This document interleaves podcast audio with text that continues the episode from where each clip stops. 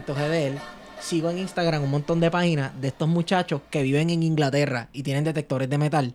Entonces ellos salen al patio de su casa, al patio de su casa.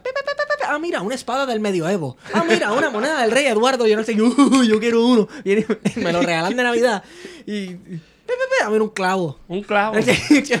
un clavo así. Basura y porquería y latas de habichuelas viejas y de... Una yen. Una, una medalla de los 80, loco.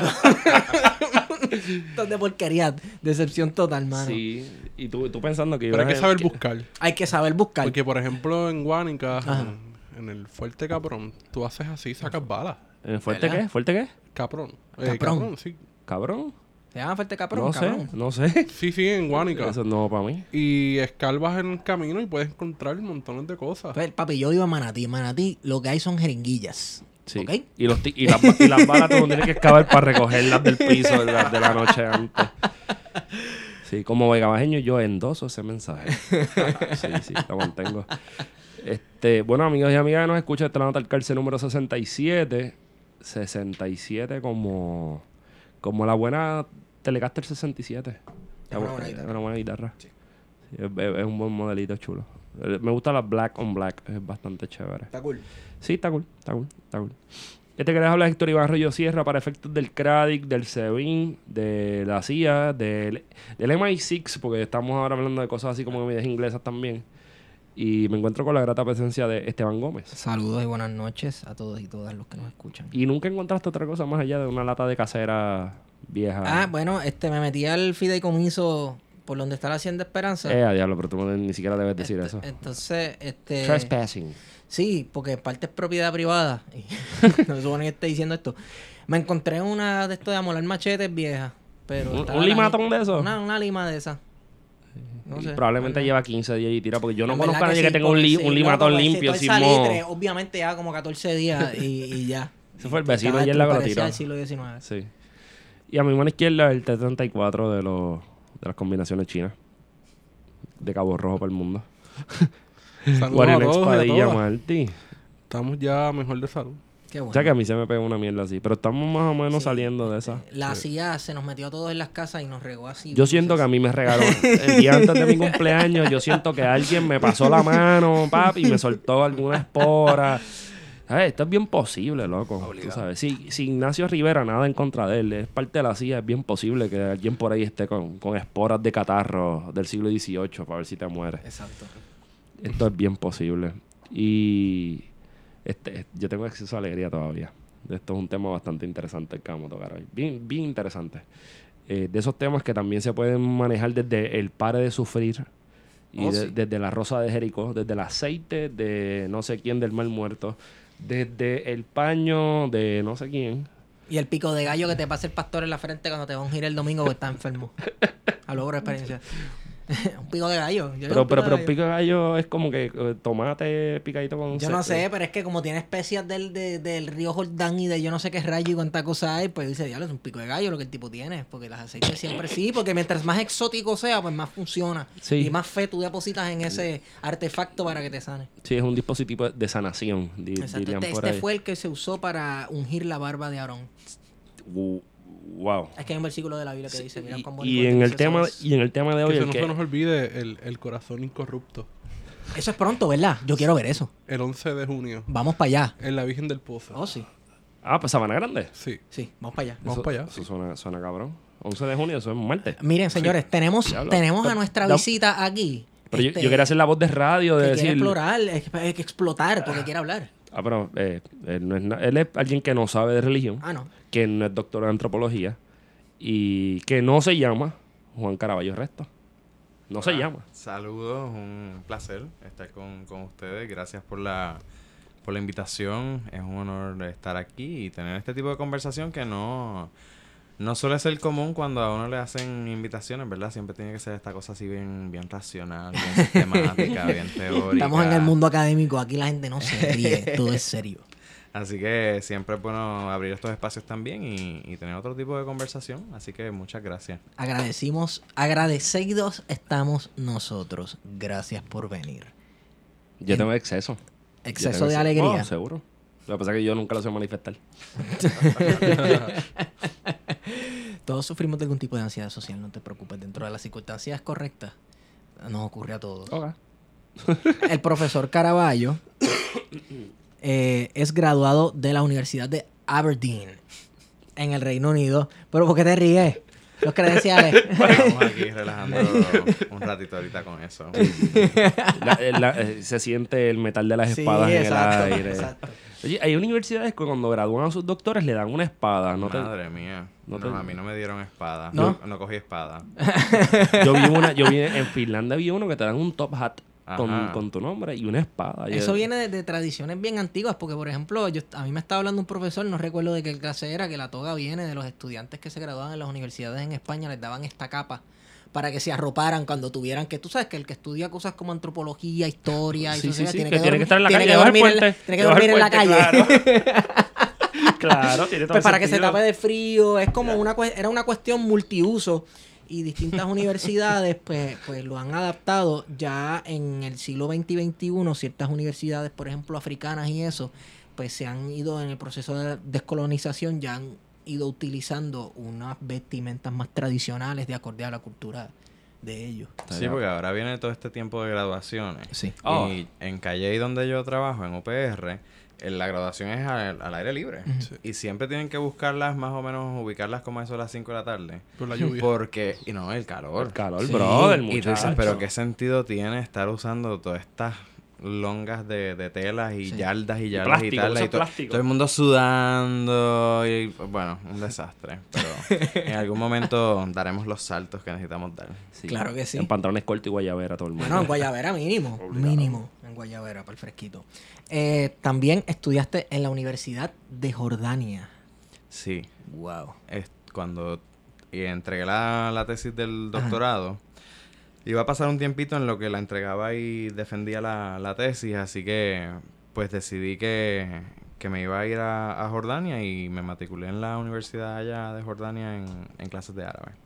Antes de eso, eres gallito, ¿verdad? Soy gallito, esa es Uh, la, esa es la base. Esa es la base, Río Piedra. bueno. ¿Por qué el interés en irte a Jordania? Pues mira, eh, yo trabajo, el, el grueso de mi trabajo tiene que ver con comunidades musulmanas. Eh, y el árabe es una lengua muy importante Sí. en el Islam. Y ya yo había cogido unas clasecitas este, pequeñas anteriormente, pero no al, al nivel que quería y, y que entiendo que necesitaba para el trabajo que hago. Así que pues estaba en ese proceso de, de buscar alguna universidad y te digo que Jordania no era la primera opción. Esto es para el año 2010 que estoy comenzando a hacer esta búsqueda Mm, y la primera opción fue Siria. Lo que pasa es Wow. que... Uh, sensato. Mira, esto de verdad, eh, cuando yo estaba haciendo la búsqueda fue bien difícil. Yo escribía, no me contestaban correos electrónicos. Tuve que llamar y claro, pues el árabe que tenía en ese Sí. momento y que todavía sigo teniendo es bien goleta. Así que, eh, pues le pedí a un amigo mío que, que era de Jordania, le dije, por favor, hazme este favor de llamar conmigo a la universidad en Siria, en Damasco, para empaparme bien de cuál es el proceso de solicitud. Y fue una cosa así como que tan, tan laxa, porque dijeron, no, no hay solicitud, que llegue, que llegue, que cuando llegue, pues llene los papeles y pague. Ya eso suena a Puerto Rico. Algo así. Cool. Entonces yo dije, bueno, pero no hay, no hay un papel que yo tenga que llenar, una solicitud. Y, no, no, que llegues. Y, y entonces pregunto en, el- en este proceso de la llamada, ¿y cuándo empiezan las clases?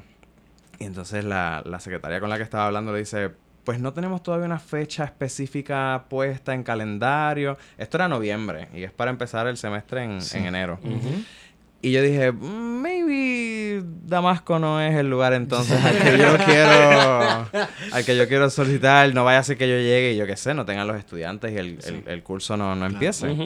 Así que entonces pues me redirigí por, por otro sitio y me fui entonces a Jordania y bueno, ya este, ¿qué? Cinco o seis meses posterior a esa llamada, pues la primavera árabe en Siria estaba irrumpiendo de una forma a bien fuego. fuerte hasta el sol de hoy, que Y en todavía Egipto continúa. también. En Egipto también. En Túnez, en Egipto, en Libia, en, en Siria, en Bahrein hubo un amago que duró como Sí. 45 minutos porque los saudíes enviaron tropas inmediatamente.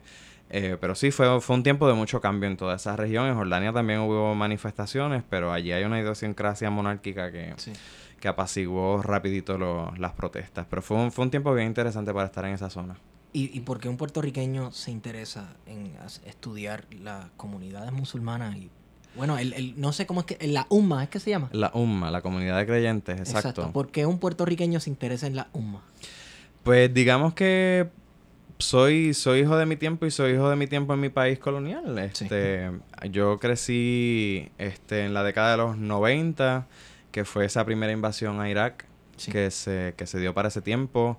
Recuerdo con mucha vividez eh, amistades, familia, gente de conocidos de otras familias que se fueron de aquí eh, a pelear en, en aquella guerra. Yo recuerdo en aquel entonces que aquí se hizo algo que le llamaban los árboles de la esperanza, que la gente, las escuelas, las iglesias, los- las organizaciones, en los árboles eh, guindaba unas cintas amarillas y blancas y en esas cintas con escarcha, mind you. se- Sí, sí, parecía se- yo eso. Se escribían los nombres de todos los, los familiares o amistades que, que tú conocieras que se iban para esta guerra. Entonces, eh, Esa Desert Storm, ¿cierto? Desert Storm, Que se que ensayó en. Panamá. ¿Qué qué? Se ensayó en Panamá. ¿En serio? La no invasión de eso. Panamá da paso a la guerra del Golfo Ah, pues, Pérsico. ah, pues no sabía eso. Gotitas del sabe con Wario. Wario. yo no sabía. No eso. Es que, que Panamá tiene mucho que parecido con No, eso. no, pero ¿verdad? la eso. invasión de Panamá, o sabes, la, la invasión sí. militar en Panamá fue básicamente la práctica Mm. de Estados Unidos para llevar la, la guerra Esa invasión es que 8 qué? Finales de los 80, ¿no? Por eso 89, 88, no sé. Diciembre. Exacto. Y ya en el 91 ya están metidos en, Exacto. en- Exacto. en Irak. Y ahí cambia completamente el escenario bélico de América hacia Medio Oriente. Y se Medio voltea el eje, exacto. Pues entonces eh, tengo ese referente, ¿verdad? Que, que duró un tiempito eh, con todas las películas, programas de televisión. Eh, yo recuerdo que en ese tiempo también una de las cosas que, que se decía era que era la primera vez que una guerra se televisaba. Que tú podías ver cuando se bombardeaban, cuando se tiraban misiles y que lo, lo veías en vivo, ¿verdad? En las noticias. Entonces, eh, pues tengo ese referente y lógicamente, pues ya cuando estoy en la universidad en Río Piedras haciendo el bachillerato, pues llega septiembre 11.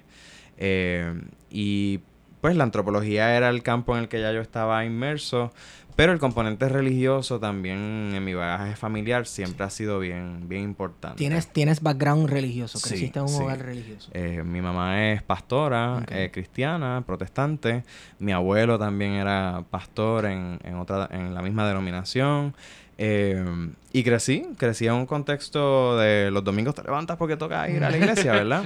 Eh, y en ese sentido, pues siempre ese, esos dos mundos, de la antropología y, y el espacio religioso litúrgico, pues siempre fueron, me informaron, ¿verdad? Me, me, me constituyeron. Así que cuando llega septiembre 11, pues es que muchas cosas cambiaron, ¿verdad? Este, yo recuerdo incluso hasta en la Universidad de Puerto Rico profesores así que eran como bien que tú decías, ah, este, olvídate, no, no hay policía que sale para el frente, no hay autoridad. Y que a partir de septiembre 11 comenzaron con un discurso totalmente distinto en la sala de clase de si a usted un policía lo para, usted tiene que. Entonces, Sí, sí, sí, muchas sí. cosas se rearticularon y eso a su vez trajo nuevas preguntas. Y en ese momento, pues, eh, hijo de mi tiempo al fin, pues decido que el trabajo conclusivo de bachillerato, pues lo quería llevar a cabo con palestinos musulmanes en San Juan.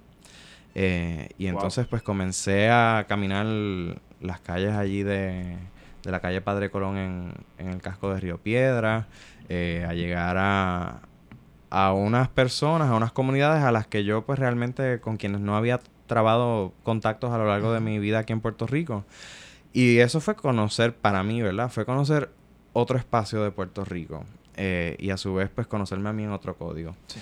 Y pues fue una experiencia de la que aprendí muchísimo, que me marcó mucho, eh, tanto académica como personalmente. Y a partir de ahí, cuando tocó entonces hacer decisiones de maestría, etcétera, pues decidí que me iba a mantener en ese, en ese carril. Y hasta el sol de hoy. Brutal. Eso no es interesante. ¿no? Claro. O sea que, como, como todo, ¿verdad? Muchas veces las carreras académicas las decide el... No muchas veces todo. Todo el tiempo es el contexto Todo el tiempo uno es el está. contexto. Siempre No uno nunca se, explicaciones de las cosas. nunca se puede despegar uno del, del pasado. Yo he dicho esta cita mil veces aquí que un- tal vez uno terminó con el pasado, pero el pasado no ha terminado con uno. Eh, yo no, no sé, si hacer como todo el mundo que le atribuye todo el internet a Gandhi o a Abraham Lincoln. No, Sí. y que dar traste también con este discurso del conocimiento como, como objetivo, ¿verdad? Sí. Este, tal, ¿verdad? Desde mi punto de vista tal cosa no, no existe porque uno no, uno no construye conocimiento en el vacío desde una tabula rasa, sino que el, el conocimiento siempre emana desde... Del pasado también. Y de uno, que, que Sí. no es eh, una masa morfa, ¿verdad? Uno Claro. está saturado de experiencia, de intención, de, de gustos, aversiones, prejuicios. Eh, y todo eso incide al momento de uno crear, en, particularmente, ¿verdad? En el espacio antropológico, cuando uno está creando una narrativa, cuando uno está creando una, unas piezas sobre unos otros, unas otras, y uno es el instrumento de investigación, Sí. ¿verdad? No es el microscopio, no es el termómetro, es, es- son los ojos de uno y la mirada nunca es ingenua, ¿verdad? Así que cuando uno se acerca, en, en mi caso, ¿verdad? Estos temas, pues lo, lo hago con todo ese bagaje eh, que, me, que me sigue, Pero que me constituye. Claro, Pero claro. reconociéndolo no en el vacío, exacto. Correcto. Reconociéndolo es importante Y también. eso le da alcances, pero también le da límites a, a ese trabajo. Eh, cuando las personas, y más en un mundo post 9-11, piensan en el Islam, lo que piensan automáticamente, y esta palabrita ya tuvimos una, una discusión sobre ella fuera en fundamentalismo. Eh, me habías dicho cuando tuvimos el, el pre-game del, po- del podcast eh, que eh, habías optado por abandonar un poco esa palabra, más cuando estuvieras hablando en, en- fuera de lo coloquial, en conceptos más académicos, etcétera, porque es un poquito abarcador. ¿Tuviste alguna experiencia con fundamentalismo religioso, en este caso musulmán? Porque todo el mundo conoce las de, las de Puerto Rico. Eh, ¿Cuál fue tu experiencia? ¿Estudiaste el fundamentalismo religioso islámico que tanto aquí en, en- en Occidente se ha estereotipado y se ha metido todo dentro de una misma cubeta? ¿Cuál fue tu experiencia con eso? Pues mira, sí me acerco al, al, al estudio del fundamentalismo, pero no como un fenómeno socio-religioso que existe naturalmente afuera por ahí en el mundo.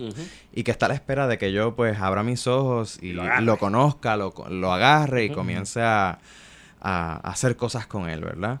Eh, me acerco al estudio del fundamentalismo religioso, en este caso el fundamentalismo islámico, como una categoría, como una etiqueta de poder con la que los políticos hacen cosas, con la que los medios de comunicación hacen cosas, con la que las mismas comunidades, en este caso musulmanas, hacen cosas.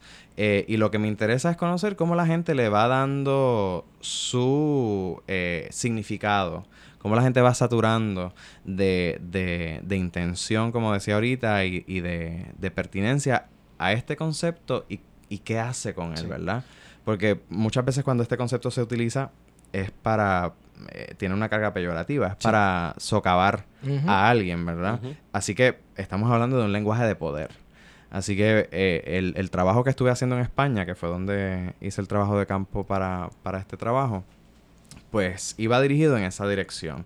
Ver cómo los supuestos fundamentalistas de Europa, que son estos musulmanes post septiembre 11, pero en el caso de España post 11M, en el Ujú. 2004, Sí. eh, cómo estos supuestos fundamentalistas de, de España hacen sentido de esta categoría y qué impacto esta categoría tiene en ellos como colectividades, en sus teologías, en a veces grupos que se crearon a partir de todas estas estos discursos de poder, grupos que se fragmentan, ¿verdad? Líderes nuevos que Sí. surgen, líderes que se apagan.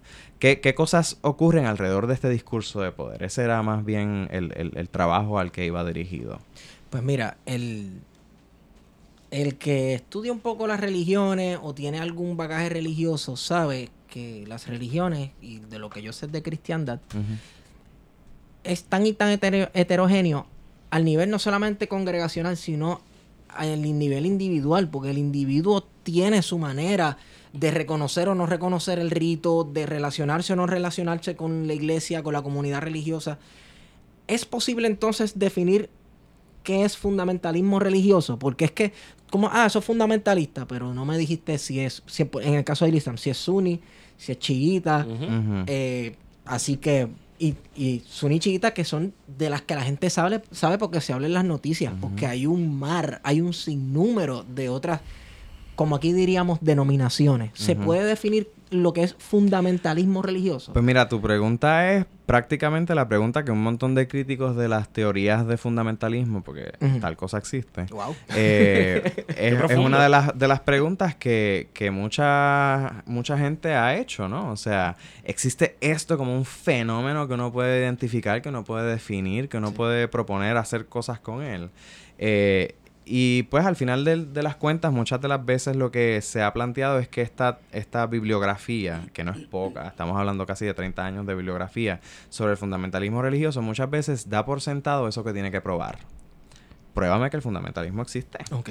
como un fenómeno socioreligioso, Sí. con unas categorías específicas que se van a ir dando, que se van a ir replicando de distintas formas, pero always present en cada una de estas colectividades. Y al, re- al final del- de los finales eh, hubo un esfuerzo en la Universidad de Chicago que fue multimillonario, que se hizo para documentar todos los fundamentalismos del mundo. Latinoamérica, Asia, África, Europa, Norteamérica, diversidad de religiones. Y hay un artículo en particular, hacia el final, produjo cinco volúmenes, que esos, cada volumen es como dos Biblias juntas. Son enormes. Y papel de cebolla. O sea, esto es... Sí, sí, sí, sí. Y hacia el final de los volúmenes hay un artículo que se titula eh, Fundamentalism, Genus and Species. Es algo así como bien taxonómico. Sí, eso Fundamentalismo, eso genio y especie. sí. Entonces, ellos te dan, son nueve características que ellos dan que todos los grupos fundamentalistas, whomever they are, reúnen. Sí. Pero cuando tú te pones a ver cada una de estas características, muchos grupos religiosos que típicamente la gente no entendería como fundamentalistas, están ahí retratados. Entonces, cuando tú te pones a ver, pues uno se hace esta pregunta que tú estás haciendo, uno, uno se hace otras preguntas como, por ejemplo, ¿hasta qué punto esta pieza, entre comillas, académica, se está llevando a cabo con los fondos académicos que se están llevando, las instituciones académicas que se están llevando, con las voces académicas que se están llevando para realmente llevar a cabo un discurso de poder respecto Sí. a un otro, a una otra. Eh, así que al final del día, yo, ¿dónde me posiciono? Bueno, yo no me pongo esa palabra en la boca para etiquetar a una persona. Al final del día yo creo que las dinámicas individuales y colectivas Sí. que se dan son mucho más complejas, a veces incluso hasta contradictorias y no lineales, que lo que esta, est- este concepto eh, pretende generar o pretende explicar. Encubre más de lo que explica. Eh, y me parece que si eso mismo lo extrapolamos a otros escenarios, por ejemplo, hablábamos de la UPR, ¿verdad? La Sí. gente por ahí, los pelus de la Yupi. Bueno, no, ¿qué, what do you mean by that? Sí. Ujú. ¿Y, y, y quiénes son los pelus de la Yupi? Todo el que va a la Yupi es un pelú. Antes, en la década de los eh, 60, eran los rojos, ¿verdad? Los comunistas. Bueno, o sea, al final del día son unos esencialismos que se van creando. Que yo creo que nosotros desde nuestro trabajo, yo creo que estamos convocados a hacer otro tipo de análisis, ¿no? Sí. Estamos convocados a, a- a llevar a cabo otro tipo de gesta. Sí. Que no sea la de etiquetar Sí. a la gente. En otras O palabras, a, ¿no? a- a la academia que deje la botarata de chavo. También. es lo que él quiso decir de manera bonita. Dejen la, la botarata de chavo. Y hablando de... Botarata de chavos. Sí, no, no, no, no. Hablando de los rojos y eso, esto me trae a la mente, se puede hacer, trazar un paralelismo. Cuando en Puerto Rico, en, en los movimientos de liberación nacional, ya el nacionalismo medio cansado comenzó a ser reemplazado por la nueva lucha, que esto lo, lo hemos hablado mil veces, que todavía las autoridades aquí tenían un problema manejando los conceptos y a todo el mundo, de momento, todo el mundo era comunista. Sí. Y pero antes de eso, todos eran nacionalistas, hasta los comunistas eh, que hay veces que el poder se ve como que tratando de manejar los términos en lo que se hacen unas transiciones que no se sabe, ¿sabes? No se sabe ni la hora que es.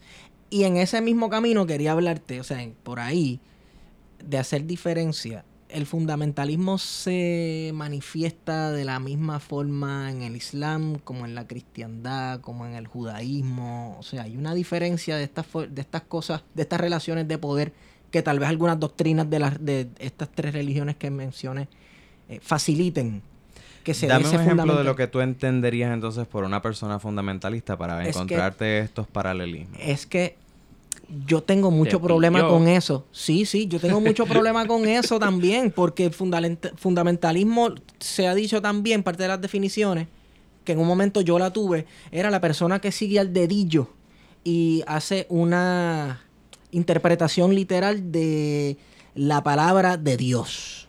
o de su libro sagrado. Pues si ese fuera el caso, pues mira, la mayor parte de los creyentes de muchísimas religiones entrarían en esa, en esa etiqueta porque, por ejemplo, en el Islam el, el, el Corán no se, no se percibe como una palabra que está inspirada por Dios No, o por Alá, sino que es una revelación divina, ¿verdad? Entonces, eh, de ahí que haya un apego al árabe.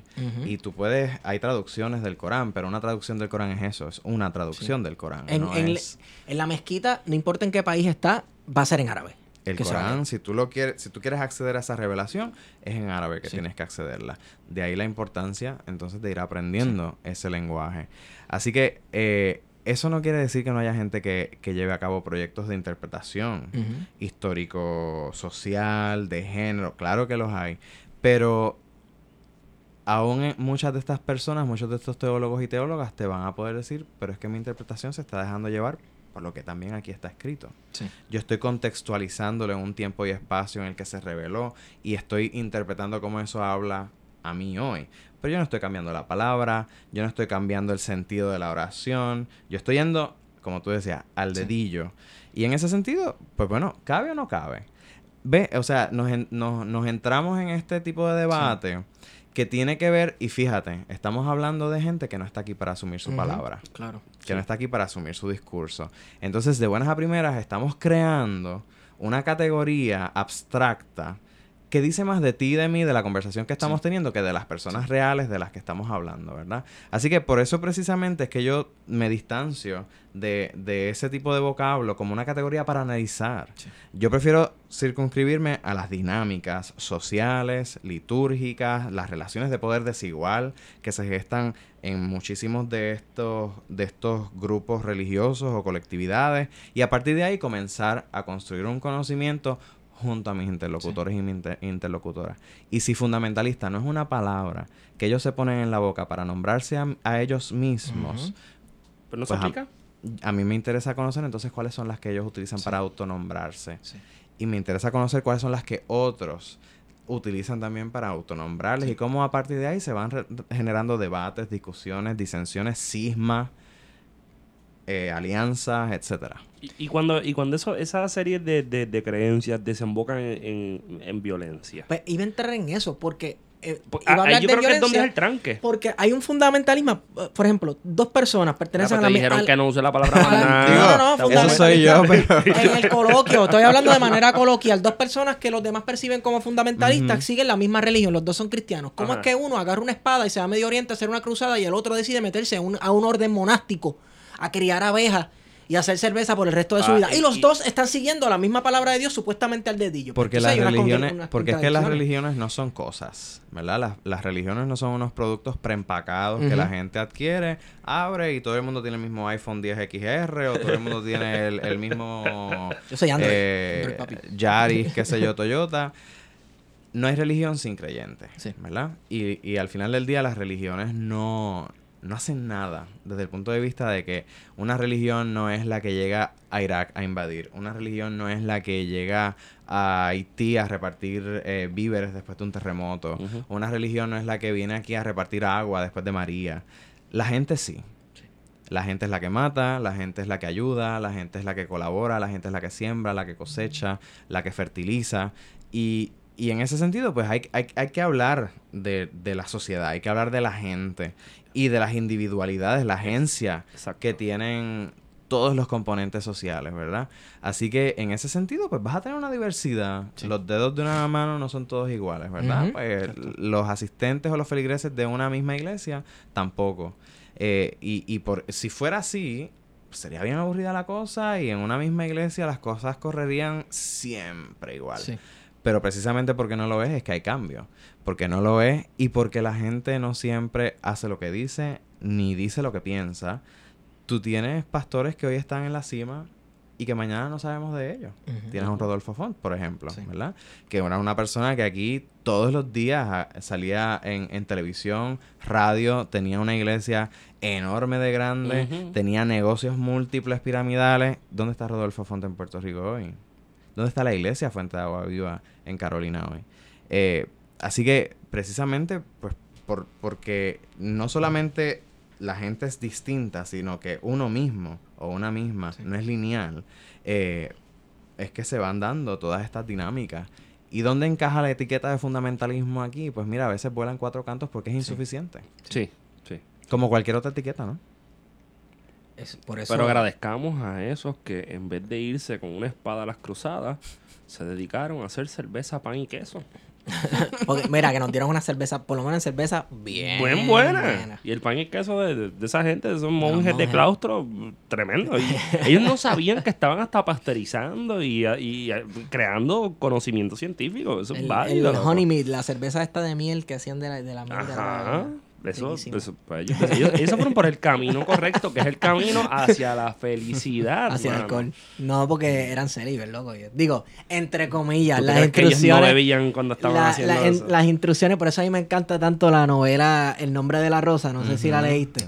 Hacho, de mis preferidas. Eh, que tú tienes todas estas cosas preconcebidas de las órdenes monásticas, entonces lees esta novela detectivesca de este tipo que coge el... Y al, al final, si te lo quieres hacer tan literal que el tipo coge el monasterio, spoiler alert, al que no haya leído esta, le- esta novela de hace 5000 siglos, derrumba y quema y destruye la iglesia con todo ese conocimiento rico histórico este por dentro. Chulísimo, bien lindo. Y compre una cerveza de monje cuando pueda. para que a la vez que vaya a leer esto, cómprese una Roquefort o una Chima y poquito porque son de mucha de mucho alcohol, pero son riquísimas. Wow. Quería decir eso porque es que hay gente que tomó el camino correcto. Lo dice, lo dice porque te tomaste una cerveza bien chévere. Ahorita, ya. Sí, exacto. Ok, estábamos hablando de hace un rato de la guerra y de cuando estas cuestiones fundamentalistas haciendo comillas al aire porque ahora Sí, no me sí, atrevo a decir sí. la palabra Lo hizo, hizo al frente del, comillas, mira. del profesor Caraballo este cuando desembocan en violencia y vamos a hablar un poco sobre violencia y religión eh, yo estaba hablando, conversando ayer con Wario y con la producción del podcast y hablábamos sobre eh, un giro ideológico o de poder, si se puede mencionar así, que se dio en Medio Oriente incluso antes de, del 9-11. Teníamos en los 50 en lugares como Egipto y Siria estos líderes de mano de hierro este, que eran en su mayoría militares, también Cada- eh, Gaddafi que estuvo hasta los otros días y eran personas que aborrecían lo que ellos definían como fundamentalismo religioso. Incluso muchos de ellos eran bastante occidentales en vestimenta, costumbre, tomaban vino y se daban su cerveza en público, etcétera.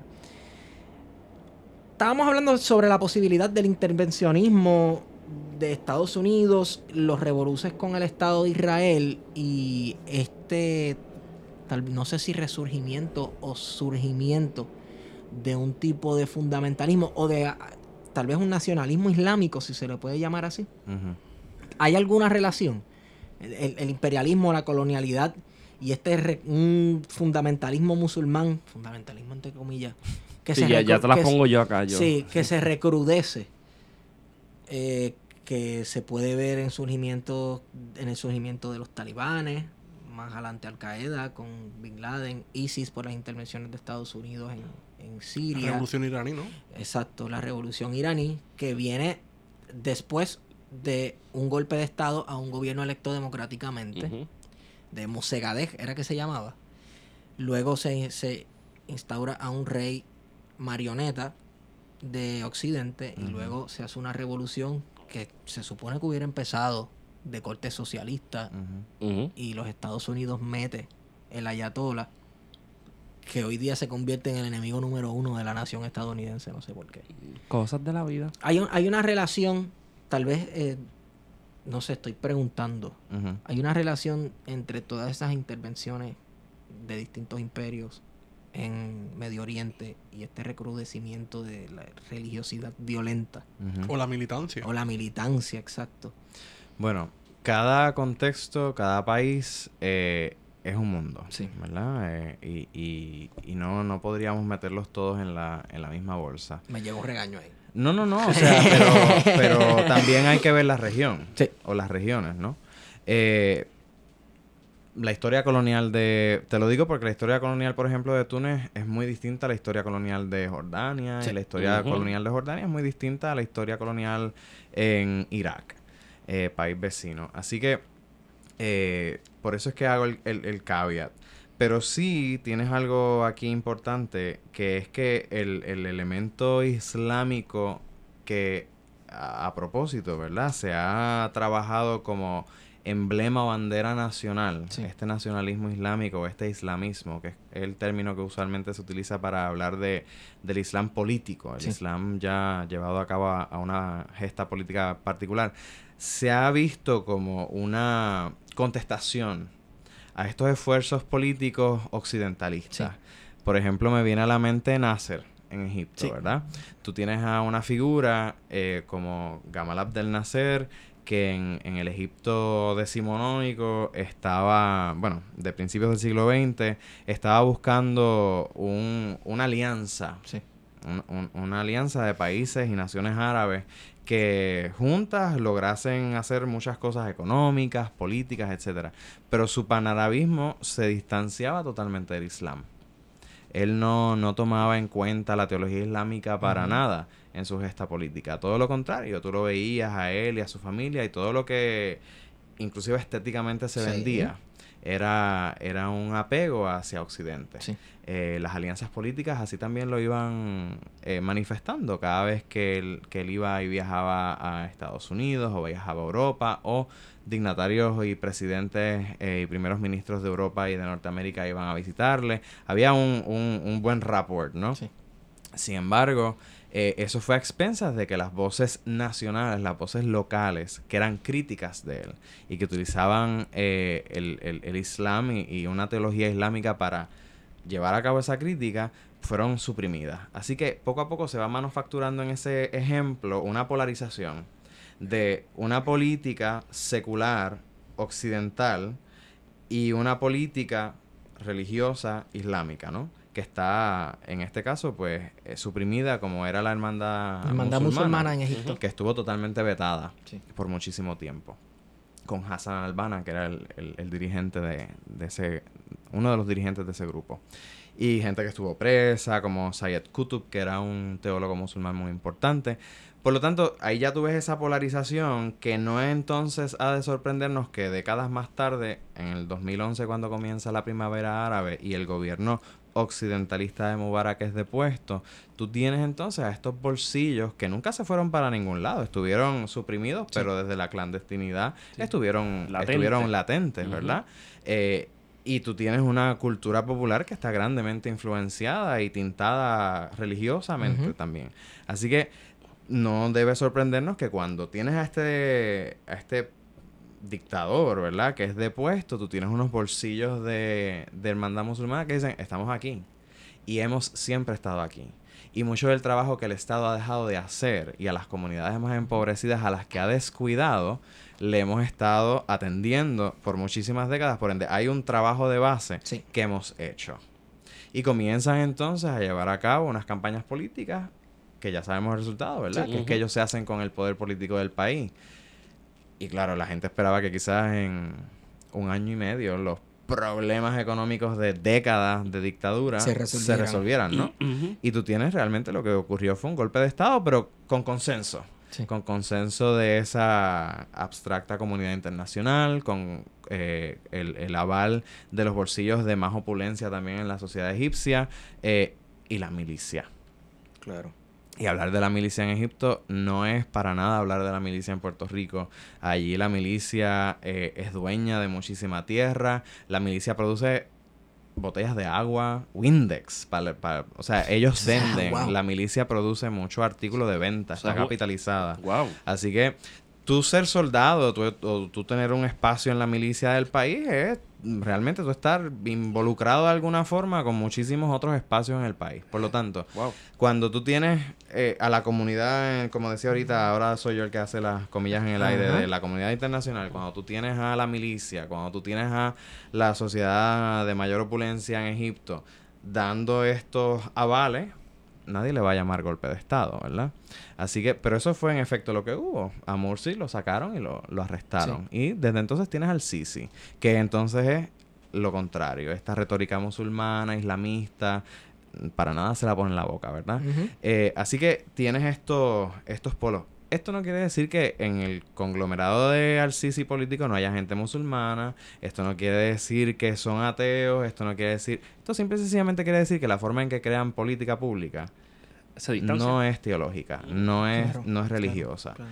Eh, pero entonces, claro, si nos vamos a Irán, si nos vamos a otros contextos, vamos a ver que eh, el- el- el- el- la forma en que se ha ido desarrollando la cosa es con estos polos. Sí. O es occidentalista secular o es entonces islamista. Así ha ocurrido, bueno, Turquía tiene un proceso de modernización y occidentalización bien interesante después de la Primera Guerra Mundial, que salen estos, estos chamacos, los Young Turks, y dicen, bueno, vamos a occidentalizar la cosa, esto de ser este un sultanato o lo que sea, esto es cosa del pasado, atrasado, vamos a hacer como los las grandes naciones de Occidente. Y se- hasta el idioma, el turco, ¿no? Exacto, el Se turco se, occidentalizó. Exacto.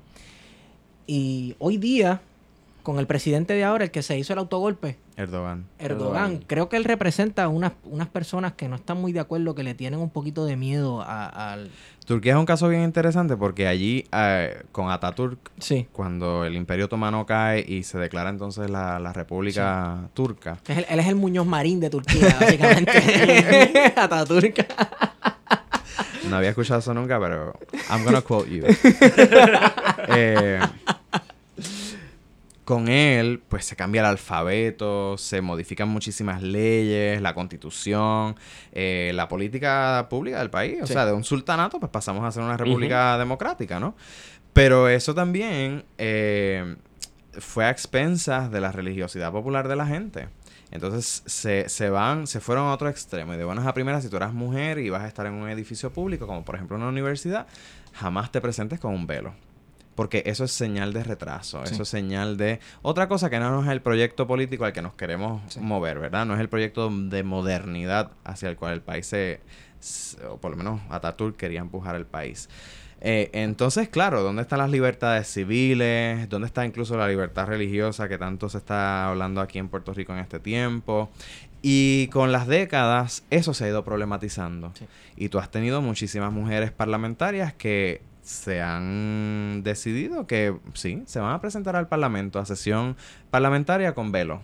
Que las saquen, que las arresten. Sí. Pero eh, tan, tan, y que el, el- el- el argumento es tan opresivo es decirle a una mujer cómo se tiene que vestir, Ajá. ponte el shador, ponte el niqab, ponte el burka, ponte el hijab, pero también tan opresivo es como decirle a una mujer como no se puede ver, Exacto. no te pongas el velo, porque si te pones el velo estás retrasada, porque si Sí. te pones el velo eres una fundamentalista islámica, porque si te pones el velo afeas y estropeas el proyecto de modernidad del Sí. Tú Tú país. sabes que recientemente en la televisión local ha habido como una pequeña invasión de novelas turcas. Hay una novela Oh. turca que a mí me encantó, se llama Tormenta de Pasiones.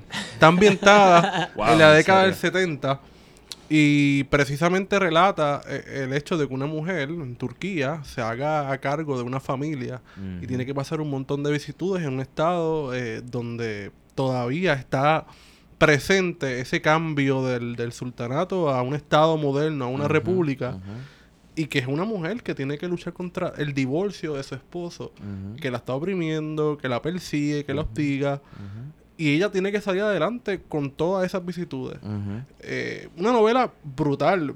Siempre hay mucho drama, porque las novelas turcas usualmente son bien dramáticas, no Sí, son como las sí. novelas mexicanas. Ey, Pero suave con excelente. eso.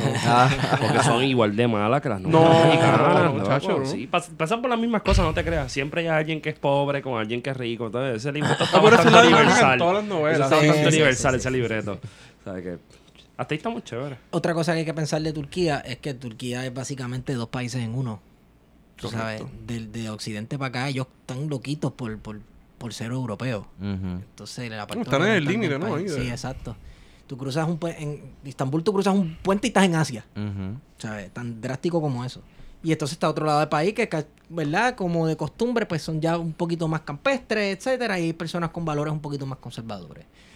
Eh, que sí, eso es algo que hay que tener en cuenta al, al examinar el caso turco. Pero voy a tirar una bomba atómica ahora mismo y voy a traer a Israel por los pelos. Que está bien por la desintegración de, de- Exacto. eh, eh, del Imperio Otomano, ¿no? Exacto. Vamos a traer a Israel aquí por los pelos porque eh, Israel es como, no sé, exacto, como tú estás hablando en un cuarto y tú quieres ver por dónde, en qué políticamente alguien está parado, háblale de Israel. Y es un tema controversial en todos lados y... Si no, pregúntale a Bernie y a Alessandro Ocasio. Exacto, exacto, exacto. Em, sí, hay, hay congresistas estadounidenses y políticos que no se atreven a denunciar eh, las maldades que le ha hecho el Estado de Israel al pueblo palestino.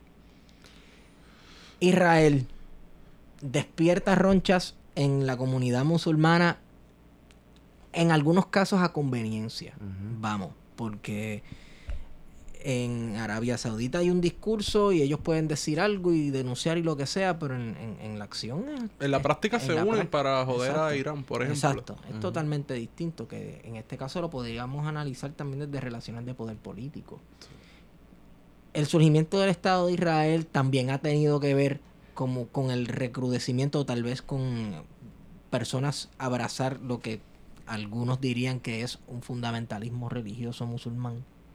Bueno, eh, yo creo, antes de, de seguir esa discusión, yo creo que es importante, por lo menos yo cuando, cuando hablo de Israel, hablo del, del aparato estatal, ¿verdad? Sí, Porque dentro del país como tal, pues hay una gran diversidad súper de diverso. ciudadanos y de ciudadanas que algunos son muy críticos de ese de ese establishment, ¿no?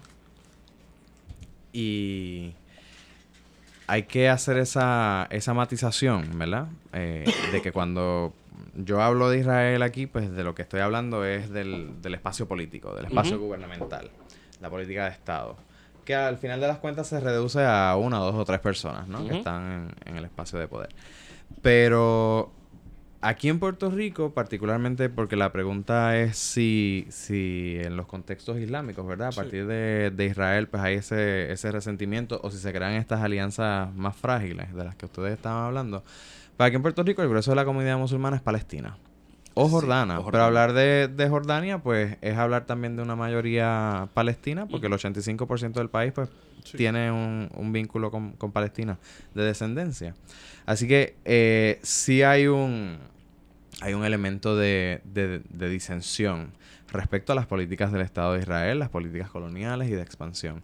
Eh, de hecho, cuando políticamente algunos musulmanes o, o- o colectividades musulmanas aquí en Puerto Rico se han organizado para hacer actos públicos, ha sido precisamente para tronar eh, contra las injusticias que se llevan a cabo en Gaza, que se llevan a cabo en Siria, eh, o en, en el mismo Palestina, ¿no?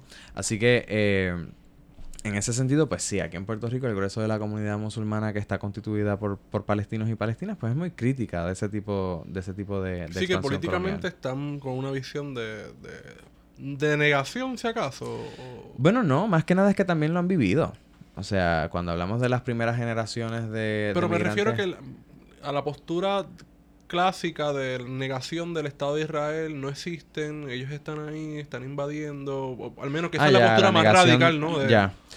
Hay de todo, ¿ah? Hay gente que, que a estas alturas ha hecho las paces con, con la fórmula de, de los dos estados, el israelí y el palestino, y, y que, pues, lo han visto como una salida auspiciosa posible. Eh, pero hay otros que también van por esa vía de, de un solo estado palestino, e Israel, pues, debe no estar, o nunca debió estar. Nunca debió de estar. Eh, así que hay, hay, hay diversidad. Hay diversidad de, de- de ideologías ahí. Pero estamos hablando de personas que, que en su mayoría cuando han llegado aquí han llegado después de haber vivido ese proceso de coloniaje, ese proceso de, de ser ciudadanos de segunda y tercera categoría, ¿no? Eh, donde tienes una, unos techos bien bajitos y unas barreras, unas murallas bien, Bien sólidas y bien altas. Eh, y, y sobre todo perdurables, ¿no? Eh, y que en gran medida el, el- el haber llegado a Puerto Rico ha sido el resultado de un proceso, ¿verdad? De tener que salir, de tener que exiliarse eh, de su país y, y de su tierra. Así que lógicamente van a ser muy críticos de esa realidad eh, y como te digo, no entonces debe sorprendernos que cuando aquí han habido unas convocaciones, unas convocatorias, debo decir, a marchas o a demostraciones, etcétera, han estado ahí en primera fila. Y se ven de ambos lados también. O sea que no, no esa línea que, que nosotros vemos afuera de gente pro Israel, gente pro Palestina, aquí hay veces que esa línea no se ve, que en manifestaciones pro Palestina hay hasta gente que son de orígenes judíos que están ahí metidos en, en la manifestación porque entienden la causa desde la perspectiva que estaba diciendo el doctor, ¿verdad? De, de los dos estados y Sí. ya ha pasado mucho tiempo, porque también hay que ver que se dilúe la cosa. Como... Hay un libro eh, que es autobiográfico. eh, es de un eh, señor, se llama Mackie Pellet. Y él es hijo de, o era hijo de uno de los primeros generales que tuvo Israel cuando se constituye como, como Estado. Mm. Y, y es un libro bien interesante porque él, él narra prácticamente su coming of age. Él, él narra su desarrollo como joven en Israel, en esta nueva nación. Pero a la misma vez todas las preguntas, todas las dudas, todos los cuestionamientos que se iban dando en su seno familiar, teniendo un papá general. Eh, Ellos, por ejemplo, una de las cosas que yo recuerdo con mucha vividez del libro era que él narraba que cuando ellos se mudaron a Israel, el Estado le dio casa. Y era una mansión la que el Estado le, le estaba dando porque él venía como, como general. Eh, Este es el hombre, uno de los hombres que va, tú sabes, aquí a, a hacer esto crecer. Eh, y que cuando ellos llegaron a la casa, la mamá de él fue a la cocina y él narra que ella tocó una taza de café que había y tenía café la taza. Y que la mamá le dice, pero es que esta taza todavía está caliente. Aquí en esta cocina había gente hasta ahorita. Y nos está entregando la casa de otra familia. Y ella dijo, aquí nosotros no nos vamos a quedar. En esta casa nosotros no vamos a vivir. Y el, el- el costo a pagar fue que ellos se tuvieron que entonces comprar su casa. Ellos no tenían presupuesto para una mansión ni media. Así que se tuvieron que meter la familia de los cuatro en, en una casita bien, bien sencilla. Pero ella decía, yo estoy aquí y estoy en... en- tú sabes, este, este es el espacio justo y legítimo para nosotros estar, no en la casa de la que tuvieron que expulsar a una familia para meternos a nosotros. Claro, pero la gran pregunta que él se hacía es, ok, chévere, esa es la casa, ¿y qué tal el país?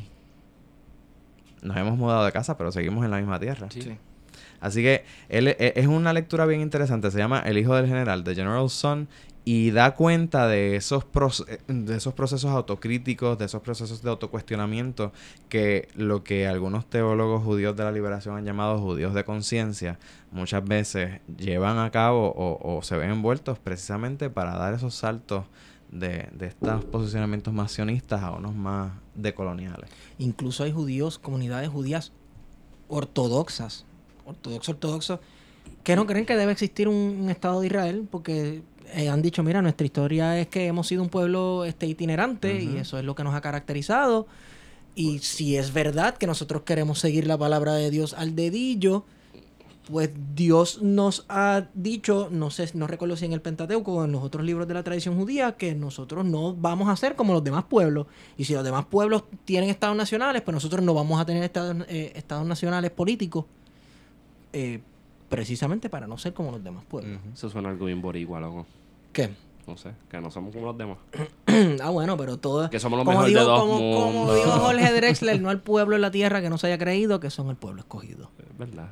Y eso es ahí, verdad. Tiene un punto ahí. Eh, y ahora, ya que hablamos un poco de Israel, quiero seguir hablando de Israel, pero en el contexto puertorriqueño. Ah, vamos a hablar, quiero- de, vamos quiero a hablar de esas cosas que yo no abrir- entiendo. Esto me da, esto me da hasta ocho, esto me da hasta bochornito ajeno, pero a mí me gusta. Dale. Vamos a eso que a usted le gusta. Hace, hace más de 10 años, un domingo yo llego a la iglesia, ¿verdad? Y está todo chévere y todo normal. Y pues dijeron, este, pues hoy vamos a tener un especial. Esto fue hace, diablo, yo tengo 30 años, esto fue hace como 15 años entonces, 16. diablo. Cállate, eso fue Eh, los otros días. Toda tu vida, toda Los tu otros vida. días, eso fue los otros días. Eso fue los, los otros días. Este. Ah, vamos a tener un especial. Pues culpe, tú sabes, apagar las luces, la costumbre, la cuestión. Tú sabes lo que yo estoy hablando. Entonces, entran estas muchachas con unos mantos así de blanco y unas camisas así, manga larga, blancas, pegadas a la piel y. y Sí, la cosa esa rara que le dicen danza. Exacto. Ya. Entonces, y- pero es importante los detalles porque en el tienen como un pecherín, una cuestión así que unos eran violeta, otros rojos, entonces uno tiene una paloma, otro tiene el escudo de David, que no es más que la estrella que está en la bandera del Estado de Israel. Eh, y sale una música chunca, chunca, chunca, chunca, chunca, chunca. Y un tipo. ¿Polka? y un no, no, polka, pero. diablo, bueno, dije, ¿pero qué no es polka, esto? pero eh, es relacionada al polka porque, vamos, es música que tuvo influencia de la estadía de los judíos en Europa, que tiene el Yiddish y esta cuestión de Polonia y Es este tipo de cosas. ok, está, es, es polquita, es un polquita. Como si estuviera en casa Bavaria. Y sale un tipo cantando a la pista, sale un tipo cantando en hebreo y estas niñas todas de, este, qué sé yo, de Manatí, de Vega Baja, De Cantito, de de ¿Dónde tú eres? ¿Qué, qué estabas hablando tú? ¿Tú entiendes lo que el tipo que está cantando? ¿Verdad que no? No. Eh. Comienzan con panderitos de cuero chivo, chinqui, chinqui, chinqui, chinqui, a brincar así, a dar vueltas y esas cosas. Y esa fiebre duró como 10 años en la iglesia mía. Y todo era en hebreo. Y la fiebre de los judíos. ¿A qué demonios se debió ese fenómeno? Que a unas iglesias llegó primero y a otras después. Pero llegó. Porque yo he ido a iglesias y hay una bandera de Israel? Porque yo he ido a iglesias y hay una menora en el altar? ¿Por qué hay alguien soplando el chofar? El chofar. Hermano Fernando, estoy hablando de usted. Yo vi el Que cuerno ya se, ese. ya se le fue la fiebre del chofar, ya no lo sopla el chofar en la iglesia. yo vine a ver- Pero lo tuvo un tiempo. La mamá de una amiga mía tocaba el chofar en la casa cuando estaba ebria. Eso Wow. es contradicciones, ¿verdad? Pero Exacto. ¿No será que- que se creía vikinga, que los vikingos No, loco, así de no, los loco, así de los no, chivos? porque estaba el chofar y estaba su bandera de Israel puesta y todo, tú sabes. Era una, es como dijo el doctor ahorita, las cosas son muy individuales y hay, un- también hay una customización de la religión Sí. por ahí envuelta, Sí. es como tú lo entiendas, pero el chofar a mí eso fue lo más que me voló. El menor a ese a mí no me da cosa, porque pues, yo lo he visto toda mi vida. No, no, no es que me da cosa, pero pero, el es que me sorprende. loco, ese- sorprende. un cuerno, ese, para empezar eso no lo hay aquí. Hay que comprarlo afuera Pues, para empezar. O sea, que traer ese cuerno para acá tiene una función muy importante para la persona que lo tiene. O sea, no es un instrumento más, es otra cosa. Porque si fuera por, por, por soplar algo, pues iban a la playa, cogían un cajucho y con el cajucho se iban por ahí para abajo, aplicándolo a las, a, la- a las condiciones de lo que hay. Pero no, eso está haciendo un statement bien político ahí en el medio. ¿A, a qué se debe el que principalmente, según mis observaciones, ¿verdad? Yo no soy antropólogo y nada de eso, como el profesor aquí presente. Pero en la iglesia pentecostal, eso se dio mucho. Adoleció de una crisis de identidad en la cual, pues ahora vamos a ser judíos. Explícame. Mira, el, el filosemitismo, que es un poquito lo que, lo que tú estás planteando, a Sí. veces se, se habla del antisemitismo, Sí. pero pues está también la inversa, que es lo que ustedes La yo creo que están tra- ajá, lo que están tratando de reseñar, que es eh, ese apego, ese gusto Sí. por, por el judaísmo este y, y el, el hebreo. Pues en, en el caso acá puertorriqueño, eh, yo creo que hay, hay, hay dos vertientes de por qué ha sido una tendencia que aquí en Puerto Rico ha, ha florecido tanto. Por un lado, en medio de nuestro horizonte protestante en Puerto Rico, pues sabemos que hay mucha diversidad, ¿verdad? Hay muchos concilios, hay muchas iglesias. eh, hay, pues, la gente por ahí dice, en Puerto Rico hay una iglesia en cada esquina, ¿no? Eh, y en efecto, sí, hay, hay muchísimas. Entonces, en medio de ese mar de posibilidades, las iglesias buscan feligresía. No hay iglesias sin feligreses, ¿no? Así que, ¿qué es lo que busca la gente cuando va a la iglesia? Y obviamente una pregunta como esa no tiene una sola respuesta. Pero no solamente qué busca, es cómo lo busca, cómo accede a ese, a ese fin. Y hay gente que quiere vivir una experiencia auténtica. Auténtica que la sientan, pero auténtica respecto también a lo que sea que son sus parámetros de lo que fue la vida de Jesucristo como profeta, etcétera. Y no nos olvidemos que Jesu- Jesucristo no era cristiano. Jesucristo No. era, era judío. Así que hay un interés de conocer cómo era esa idiosincrasia cultural, cómo era la música. Y en la Biblia se, se habla mucho. Hay, hay mucho texto de la adoración, cómo es, cómo se llevan a cabo, en qué lugares, las festividades. Así que hay unas coordenadas que están ahí, a flor de piel. Y que en ese proceso, ¿verdad? De querer ser auténticos y reales, pues recurren a lo más o lo que entienden es lo más prístino, lo más originario, lo más cercano a el, el contexto de Jesús. Y claro, eso, pues, ¿cómo lo produces hoy? Pues, ¿y cómo lo produces hoy? Un contexto colonial en crisis como Puerto Rico. Pues, y terminamos entonces con estas manifestaciones litúrgicas que, Sí. que nos estaba narrando. Pero también hay que decir que eso no se da en un vacío, eso se da, lo acabo de decir, en un contexto colonial. Y en Estados Unidos, eh, el, el filosemitismo de muchísimas congregaciones y concilios ha sido muy potente por mucho tiempo. Y en Puerto Rico, donde hay un intercambio fluido y constante de predicadores, de música en inglés que se traduce y que se canta en iglesias acá, eh, de libros de teólogos y teólogas entre Estados Unidos y Puerto Rico, pues eso también se ha adoptado.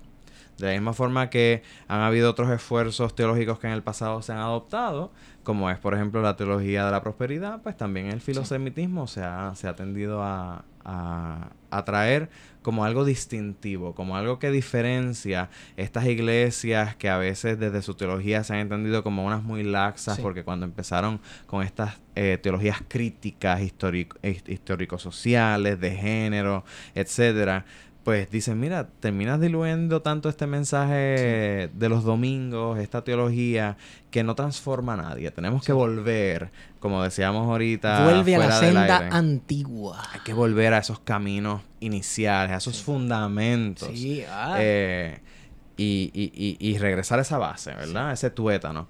Eh, lo que pasa es que en el proceso de hacer ese puente, ese engranaje, muchas veces se termina consolidando lo que es el Estado moderno de Israel con el Israel bíblico, que para nada tiene que ver. que le- esa estrella nunca se utilizó en el Israel. Esa bíblico. bandera es del Estado moderno, punto. Exacto. Pero eso no es el, el- el- el Estado de Israel, es el Estado de Israel y las naciones del antiguo Israel de las que se habla en la Biblia es otra, ¿verdad? Ajá. Eh, así que hay, hay estos colapsos y terminamos con altares con banderas del Estado de Israel actualmente. Eh, se le llama danzas hebreas, es como si, pues, danzas, este, yo qué sé, canadienses, ¿qué es eso? Exacto. pero, pues, ¿verdad? Es la gente en que la, for- las formas en que la gente, pues, va creando estos espacios litúrgicos eh, a su forma, ¿verdad? Sí. Con todo lo que saben y con todo lo que no saben, pero, ¿verdad? Ahí estamos todos, ¿verdad? Son, son, pueden verse, eso se puede ver como narrativa hasta cierto punto terapéutica. ¿Cómo así? Como también un espacio donde se sueltan al, sueltan ¿no? Sí, sí, como, como ritos de pasaje, ¿no? Como que es algo que busco una... Yo lo pienso a veces como en Puerto Rico puede prosperar tal cosa Mm, de, de tal magnitud porque también hay una crisis identitaria mm. dada la circunstancia colonial de la isla. Fíjate, es bien interesante esa pregunta que estás haciendo porque algunos teóricos cuando abordan el- el- el- la experiencia ritual han, han afirmado que la experiencia ritual está para precisamente que la gente pueda canalizar de forma espontánea y libre eh, todo lo que le aqueja, todo lo que le interesa, o sea, como que lo- lo- los aspectos más importantes de tu vida están a flor de piel en el ritual y ahí está para que tú los puedas canalizar, los puedas liberar y sobre todo los puedas compartir con una masa de gente. Pero hay otros teóricos que se van por otra escuela y dicen, no, no, no. O sea, el ritual no es un lugar donde tú puedes expresar de forma libre tus emociones, porque el ritual es ritual toda vez que tiene un orden prescrito, que hay un orden, es repetitivo, hay, es una acción simbólica. Por ejemplo, piensa una boda y piensa una boda con uno de los contrayentes, el otro no está. De buenas a primeras, como que pensaríamos que ese ritual Está nupcial está incompleto. O pensemos en un bautismo sin alguien que se va a bautizar. O sin agua. O sin agua. O pensemos en un funeral sin Sí. cuerpo. Ujú. Que los hay, pero aún así pues ponen una foto. Sí, sí, sí. O las cenizas Hay, llegan. hay como un objeto de enfoque donde tú Esos son, enfocas los, tus energías. esos son los chinos, porque los chinos nunca se mueren, nunca, nunca, tienen- nunca los vamos a ver igual. tranquilados, papi. Nosotros le damos promo a los restaurantes chinos. No te metas con los chinos. Estamos locos que vengan. O sea, te las van a vender a doble precio las combinaciones cuando escuchen ¿Sabes eso. que todavía Uber no tiene... Uber no tiene los chinos? Ti te va a traer Porque no son porque- vanguardia, papi. vanguardia. Porque no son, son retaguardia. Cuando los chinos hagan delivery, su propio sistema de delivery. Olvídate, Pues, anexión así. a Alguien China. caminando con los galones de arroz familiar pa, por ahí. pa. Obligado. Estaría brutal. Pues Chino. tienes estas dos escuelas, ¿verdad? De, de acercarse, déjame reel it in. Sí, gracias. Wow. Gracias. Tienes estas dos escuelas, pero tienes, hay una antropóloga pakistaní que se llama Saba Mahmood, que era, porque murió recientemente, brillantísima. Y algo que dice es que en el ritual se dan las dos cosas, y ella le llama a la experiencia ritual uno de rehearsed spontaneity, de espontaneidad ensayada. Porque si tú te pones a ver en un montón de iglesias, un culto de domingo por la mañana tiene un fuerte componente musical, pero esa música se ensaya. Sí. Aún así, cuando se toca, cuando se lleva a cabo en ese mismo domingo en el ritual, es una experiencia nueva. Y hay un elemento de improvisación también. Exacto. Y la gente la adapta y la incorpora y la vive de forma también, como decíamos ahorita, pues individual. Así que se dan las dos cosas de forma simultánea. Así que una experiencia ritual como la que estamos hablando que se puede dar en alguna de estas iglesias donde hay una hay un filosemitismo fuerte, aquí en Puerto Rico con toda probabilidad está generando ambas cosas. Ambas cosas. Hay un orden prescrito, ahí hay conocimiento, ahí hay contenido. Y por eso es que, ¿verdad? Uno se tiene que acercar a estos espacios con rigor y se tiene que acercar a estos espacios con... Claro, uno se acerca con quizás un prejuicio, con todo lo que te Sí. constituye, como decíamos al principio, pero no deja de ser un grupo social. Así que eh, ahí hay contenidos, ahí hay conocimientos, ahí hay eh, información valiosa. Por lo tanto, hay un orden prescrito, hay una simbología que la gente la maneja tanto de forma espontánea como de forma ya rigurosamente ensayada, atendida, prescritas, ¿no? Así que se dan, la- se dan las dos cosas. Las experiencias rituales son, son ricas precisamente por todas las dimensiones que tocan. Sigo pensando en el chofar de, de, de esa misma línea. Es como yo- que yo sigo pensando. es chocante, porque por eso es. La manifestación más drástica que yo he visto de eso, además de ver a gente, ¿verdad? Con unos mantos blancos, con rayas azules y eso. Eh, una vez fui a una, a una, a una convención de iglesias y se presentó un, como un- eh, una presentación especial y salieron las bailarinas, digo, las danzoras, porque bailar es del mundo y danzar es pues para Dios. Eh, hace- dando sus vueltas y sus cosas, unas cosas sincronizadas bien bonitas, ¿sabes? Porque cuando lo ensayan le quedan brutal. Y de momento sale este batallón de muchachos vestidos de ropa militar, con rifles de embustes así, mar- eh, marchando en formación, y el de atrás, el abanderado, la bandera del Estado de Israel. Y tú andas pa'l carajo. Así mismo, yo, ¿qué es esto? ¿En qué yo me he metido? Ujú. Y pues, Por Eh. eso decía ahorita que hay un, un apego, ¿verdad? Sí. O sea, que esto se da aquí en Puerto Rico con, el- con la potencia que se está dando, porque por un lado hay un interés en buscar experiencias auténticas, pero que se da también mediatizado a, a Sí. través del contexto colonial claro. eh, puertorriqueño. Y terminas con estas liturgias donde de buenas a primeras tienes una idea, un imaginario de lo que es el- la danza hebrea o lo que es el, el- el judaísmo en los tiempos de Jesús. Pero precisamente también tienes al camuflaje, tienes a un, incluso a veces unas ideas bastante sionistas Sí. sobre el Estado moderno de Israel que se van manufacturando porque de donde vienen, donde se genera esta forma de hacer a Dios existir en la liturgia, es de Estados Unidos. Sí, y es una y, y- y se convierte en una mezcla. eh, bueno, no se sabe dónde empieza tal cosa y dónde termina No. la otra. Y de buenas a primeras, el conocimiento que mucha gente aquí en Puerto Rico termina generando de Israel es precisamente por esta experiencia ritual. sí. Y de ahí que a veces tú hablas de Palestina y no hay que entrar en todo el vericueto histórico, no hay que haber leído nada, es que ya lo tengo todo. Sí. Ya lo viví, ya lo oré, ya lo canté, ya lo escuché en la predicación, ya lo dancé. Así que Israel es nación santa. Porque, bueno, al final de las cuentas, aquí lo tenemos en la experiencia ritual. Pero, Sí, claro. ¿de dónde viene esto? ¿De dónde vienen estos contenidos? ¿Quiénes son los predicadores, los teólogos que generan todo este tipo de, de forma de ser cristiano y cristiana? O de ser judío mesiánico, ¿no? Eh, Qué intenso. Tengo la Y- mente volada. Y, y un Ah. puntito para añadirle más complicación a esto. Sabemos que a través de la colonización española, cuando llega aquí Cristóbal Colón, él no viene solamente con un aparato colonial eh, católico. Ajá. Aquí llegan muchos judíos o los criptos judíos. lo- lo- los marranos le decían. Exacto, Los llegan, marranos. llegan eh, musulmanes, moriscos, ¿verdad? Que estaban Se le eh, llamaban ladinos. ocultando los judíos. Le estaban ocultando su fe no católica. Y aquí hay constancia, eh, eso ya, de eso ha trabajado Moscoso, de eso ha trabajado Luce López Baral también bastante. Eh, hay otro más que se me escapa ahora de la, de la eh, Salvador Brau. Sí. Han trabajado mucho este tipo de documentación de gente no católica que estaba aquí eh, a través de los documentos que, que todavía perduran. Así que hay al interior de muchas de estas comunidades de judíos mesiánicos en Puerto Rico personas que están muy interesadas en conocer su linaje familiar. Y algunos han trazado o han intentado trazar ese linaje e identificar judaísmo dentro de su linaje de, de descendencia familiar, ¿verdad? Y eso Sí. a su misma vez es como un, un, un elemento de, de realce, Sí. Eh, con eso ha trabajado la antropóloga Evelyn Dean, que ella es de la Universidad de Puerto Rico en Río Piedras. Ella trabaja mucho con, con puertorriqueños judíos eh, y cómo precisamente han llevado a cabo esos procesos de, de descubrir su linaje y tratar de trazarlo hasta, hasta los inicios. A veces imaginado, a veces más, más sustentado en documentos, ¿verdad? Pero at the end of the day es, es- es la creencia de, Sí. de la gente.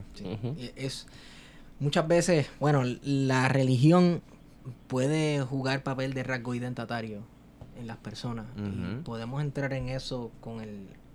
Yo estoy como un poquito alejado de esto. Tú estás súper lejos. Eh, un poquito de eso con el nacionalismo en Puerto Rico que se ha identificado con el catolicismo porque mira el protestantismo como un interve- como parte de la intervención estadounidense. Vamos que oficialmente eso está requete Que investigado efecto lo fue. que sí hubo un proyecto parte del proyecto de americanización también fue básicamente repartirse Evangelización. la evangelización y, repa- y las distintas denominaciones repartirse territorios de la guerra como botín de digo de la, de la La isla tierra. como botín de guerra Pero Así claro, el que- catolicismo no deja de ser también parte de una gesta Exacto. colonial. exacto entonces ahí, ahí Es entramos Colonial Inception. sí en- entramos por eso también se debe a eso se debe Tienen que ver la cara de nuestras nuestras numerosas es que uno entra en una crisis de identidad nuestras numerosas crisis de identidad Pero yo creo que es fácil. Si uno piensa en el Bisu campo, Ajá. eh, a finales del 20, uno dice, pues lo normal sería fijarse en el catolicismo como una forma de reivindicar o construir ese nacionalismo que ya existía en- en- eh, de un partido nacionalista en decadencia, ateneísta, que le da un giro revolucionario Sí. y dice, pues déjame mirar entonces al pasado, hace 30 años, y ver en el catolicismo quizás la rama o el origen de ese nacionalismo puertorriqueño. Sí. O sea, que no es tan, creo que no es tan difícil de... Y que esa aparente crisis de identidad, hay, hoy por hoy hay gente que, que, el- que intenta tratar de resolverla de diversas formas. Hay gente, por ejemplo, que le ha perdido el rumbo a cualquier cosa que sea cristiandad, porque eso es religión colonial, ¿verdad? Entonces, eh, buscan otros espacios de fe que tengan que ver más con religiones afroatlánticas o con Sí. este revival que hay de nativismo sí eh, indígena acá en Puerto Rico. Pero hay gente que incluso opta por permanecer en su espacio de cristiandad Sí. Y hacerlo desde una perspectiva crítica, desde una perspectiva y una lectura decolonial y dar una lucha incluso al interior de estas colectividades cristianas, eh, tanto políticas como, como teológicas, eh, para tratar de transformar sí ese, ese espacio ya no como uno que sin, ¿verdad? Eh, Borrar ese trasfondo histórico que, que está ahí, que no se puede negar, pero hacia dónde lo va a ir dirigiendo, Sí. cómo lo va a ir eh, viviendo. Y eso se ve mucho en todo lo que tiene que ver con misiones. Eh, cuando se enseña misión en los seminarios, cuando se, se trabaja este tema, ¿cómo se va a hacer misión? ¿Qué queremos decir cuando hablamos de misiones? Es un tema que al que se le, se le ha ido la vida a mucha gente en, al interior de, de concilios y denominaciones. Sí, Eh, pues, me imagino que en cuestión de evitar parecer un colonizador, ¿verdad? De venir aquí este, a tirarnos las fotos con los nenes que tienen el color de piel más negrito que nosotros y mira qué bueno yo soy, etcétera. Y porque el discurso desde muchos espacios de cristiandad por mucho tiempo ha sido el de llegar a las naciones no alcanzadas, Ajá. por ejemplo. Estoy pensando en eh, las fotos de los menonitas en los 30 y 40. ujú. Pero Sí. llegar a la, a, la gente que, que no ha conocido la verdad todavía, sí, ¿verdad? sí, Pero claro, que ¿para qué estás prestando eh, esa llegada, no? A- no alcanzados por quién, por ti. Eh, así que hasta cierto punto, pues, el, el cómo se va a hacer misión, qué quiere decir misión, hace falta un misionero. Eh, if so, ¿qué queremos decir con eso? Pues ha sido un tema de mucho debate que por prácticamente un siglo en, en la cristiandad protestante se ha estado, en, en Puerto Rico se ha estado discutiendo con, con mucha algidez. Sí. es curioso que estamos hablando de nacionalismo, ¿verdad? Pero entonces no necesariamente el Partido Nacionalista en sus orígenes era un partido de católicos, que a- agrupaba también a comunistas y seguramente a protestantes. Pero en los 60 se da la fundación de, de Partido de Acción Cristiana. del Partido Acción Cristiana Sí. y significa entonces un cambio ¿no? de, de la militancia de inicialmente los católicos y posteriormente van a haber protestantes. Y va a haber mucha gente ahí Así- metida. se no, y un pero- y recipiente la de diferencia es la diferencia es que el nacionalismo pues utiliza estas imágenes eh, tal vez como o, o utiliza el catolicismo como el espíritu eh, de la nacionalidad puertorriqueña etcétera pero Como la el- capota. eh, sí pero el partido Acción Cristiana es un partido religioso Sí. sabes hecho por religiosos para religiosos con una agenda bien clara Y que surge en virtud de eh, la negativa de Muñoz Marín a que se enseñara eh, religión cristiana en las escuelas. Y la campaña de los anticonceptivos, ¿no? Del Sí. control de natalidad. De Me natalidad. gusta por dónde va esto. Eh, Que son debates que curiosamente se siguen todavía Ah, no. presentes. Primero como Sí. tragedia y después como farsa, diría alguien Bueno, por ahí que a en- nadie entremos en eso. No, dale. ¿Cuánto ha cambiado y cuál es el que, que- dónde está Dios en la política en Puerto Rico ahora mismo? Bueno, ahora hace, ¿qué? Dos semanas tenemos un partido político nuevo que se le anunció al país Sí, yo vi eso. con el doctor César Vázquez a la, a la cabeza. Wow. Eh, y es interesante Tremendo que la- candidato. Tremendo candidato. Eh, es preocuparse. interesante que el, que el disparo de salida que él da ahora desde este partido que él quiere constituir es la falta de transparencia y honestidad que ha tenido el gobierno, no solamente este, sino todos los anteriores respecto a nuestro déficit presupuestario, nuestra deuda. ¿Verdad? No es un... Él, él no se fue por la retórica religiosa. Ujú. él, él incluso afirmó que este partido iba a ser un partido en el que todo tipo de persona iba a poder encontrar un espacio, fuese o no fuese cristiano. Eh, así que en ese sentido, pues la retórica, el discurso de César Vázquez en este momento es uno que ha tomado un poquito de distancia. Lo que pasa es que César Vázquez no entró ayer al debate político en nuestro país. Lo ya sabemos lo que da. Y el pueblo conoce, ¿verdad? Su, su trabajo pastoral, conoce su- sus críticas, eh, los, tem- los monotemas en los que ha gravitado por, por tantos años. Así que, de buenas a primeras, evitar hablar de religión no hace que la gente deje de asociarle Claro. Con eh, sus postulados religiosos y políticos, ¿verdad? Así que le queda un camino difícil por delante. Eh, históricamente aquí en Puerto Rico, lo interesante es que este tipo de colectividad, este tipo de partido político, no logra eh, hacerse con, con ningún tipo de, de espacio de poder. El PAC, por ejemplo, si mal no recuerdo, apenas logró sobrepasar los 50 mil votos Sí. en, en 1960, creo que fueron como Y estuvo 52 a punto de ganar la alcaldía de Aguada por 80 votos. Aguada. Sí, cabrón. Wow, tremenda. Tremendo logro que iban a tener esa gente. Wow. Lo tienen en la solapa. Esos caballeros de Colón por ahí todavía vivos. Recuerda que en Aguada hubo un fenómeno, yo no sé si ustedes recuerdan, hace como 10 años de una... Se decía que era una secta, yo no sé si, si el profesor lo recuerda, que, que se hicieron famosos porque iban eh, a la- a la parroquia del pueblo. Y se tiraban en el piso. Exacto. Que yo nunca escuché eso. Cuénteme de eso, por favor, porque nunca. nu- Abunden porque yo No, no, recuerdo muy bien, eso. no tengo los detalles, pero yo recuerdo en la televisión del oeste, nosotros tenemos nuestra propia Sí, televisión. sí, Ajá. sí, una república ya, es otra cosa. Sí, sí. y, y, y recuerdo esta- estos visuales de, de, un- de una congregación dentro de la iglesia católica surgida en Aguada que hacía su manifestación dentro de la parroquia. Y se vestían este con una indumentaria bien tradicional, este y la gente decía que era un- como un culto dentro de la iglesia católica de, de Aguada. Wow. Aquí se da de todo. Si Jesucristo es de Ponce y el Espíritu Santo es de Bajo, Cayó en Ca- Arecibo. Bajo Cajizales, allí en Arecibo, eh, Sí. se puede, se puede de todo. Yo siempre he pensado que, que, que nosotros por eso so- como puertorriqueños estamos bien cabrón porque los meteoritos caen en Nueva York. De los boricuas style. Los aliens, los aliens, los aliens invaden Nueva York, Los Ángeles, París. Lajas no tanto. Y pues en Puerto Rico llegó en Arecibo y en Ponce. Qué cosa más cabrona, ¿no? Chupacabra.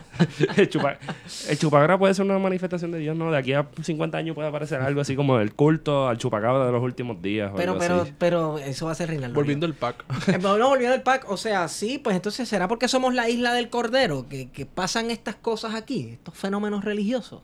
Pero es que lo interesante entonces es que cuando más eh, ímpetu este asunto religioso cobra, no es con partidos que se han autodefinido a- en virtud de la religión, Ajá. ¿verdad? En el, 2000 en el 2015 hubo otro que se quería formar, eh, no recuerdo ahora su nombre, era bastante largo, pero no logró ni siquiera los endosos, no logró despegar de primera base. Y habrá que ver ahora con César Vázquez que lo va a tener difícil, ¿verdad? Eh, lograr esos, esas firmas ahora que la Comisión Estatal de Elecciones eh, dijo que la- los endosos electrónicos no van. Ahora todos los endosos tienen que ser a mano.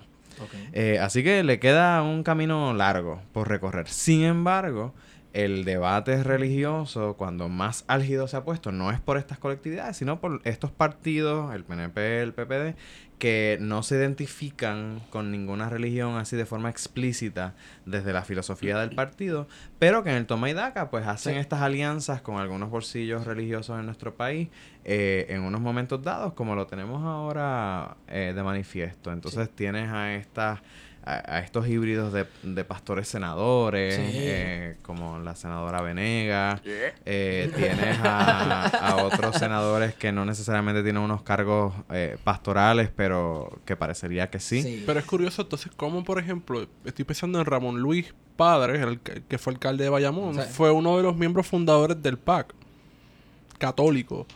¿Cómo entonces? Y luego es fundador del Partido Nuevo Progresista porque no quiso eh, pertenecer al Partido Estadista Republicano.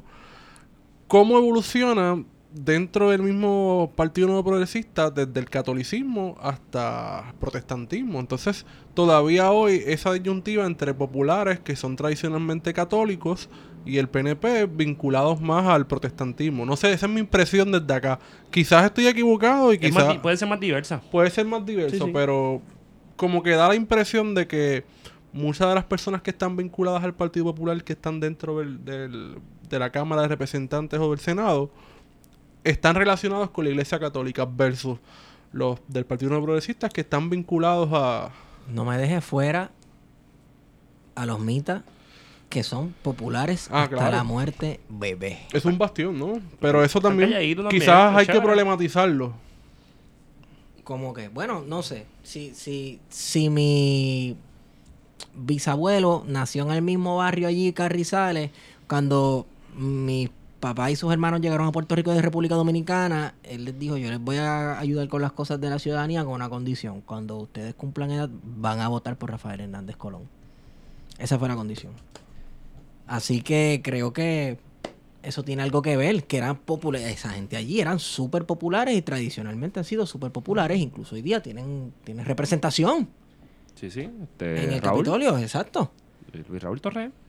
Sí. Sí, Sí, es ¿verdad? parte de la congregación. Y la congregación está bien dura. O sea, yo peco de, de a veces burlarme de muchas de, las- de las- de las creencias, ¿verdad? Porque me parecen demasiado absurdas. Pero yo creo que como estábamos hablando ahorita fuera de micrófono y lo hemos hablado aquí en otras ocasiones, el modelo cooperativista de esa gente está a otro nivel, mano. Sí. Y quizá habría que mirar dónde es que está la cosa. Porque las donitas allí en la, en la panadería de las. Américas están Eso bien bravas. y El precio- cubano ahí el está. cubano y el precio, el precio no es, barato, vamos, es accesible en- dentro del área metropolitana para un montón de gente. Sí, hay un sistema allí de cooperativismo que, que perdura, lleva ya muchísimas décadas Sí. y que mientras el país está languideciendo económicamente, allí no es que la realidad sea dramáticamente distinta, pero hay unas redes se de apoyo eh, económico entre la comunidad que ya quisiéramos en muchas otras comunidades aquí en Puerto Rico tener. Sí, señor. Eh, y que vale la pena no, no pasarle páginas rápidas a eso. Y que también habría que decir que, por ejemplo, aquí después de María, cuando el, el aparato estatal eh, y gubernamental eh, estaba fallando día tras día, muchas comunidades religiosas aquí lograron hacer una diferencia enorme. Y ya no hablo solo de espacios de cristiandad. Eh, la comunidad eh, judía en Isla Verde hizo y todavía continúa haciendo una labor en el municipio de Loíza importantísima. Eh, aquí Islamic Relief también envió, y la comunidad Ahmadiyya en, en Canadá también, enviaron para acá muchísima ayuda que fue tramitada con inmediatez y de persona a persona, sin necesariamente tener que pasar todas estas líneas burocráticas que, que tanto daño le hicieron a, a nuestra población en ese momento. Así que, ¿sabes? Hay, hay, hay, cosas importantes que, en, cuanto a lo que son prácticas de justicia social, que en muchas de estas comunidades yo creo que, que merecería un, un ojo más, más detenido y de un estudio, pues, serio, ¿no? Y, y ver cuán, cuán bien lo hacen, si es que, ¿verdad? Lo, porque eso también, hay, ahora que ahora las comunidades de fe pueden competir por fondos públicos para llevar a cabo distintos proyectos, hay un discurso de que las comunidades de fe siempre lo van a hacer o siempre lo hacen mejor que el Estado. Sí, yo creo que eso hay que por cuestionarlo. ese lado sí, yo creo que eso hay que cuestionarlo y eh, precisamente ese es el estudio que hay que hacer. Si realmente las comunidades de fe que llevan a cabo proyectos sociales con ayuda del Estado lo hacen mejor. Eso hay que cuestionarlo. No, no ponerle candado del saque.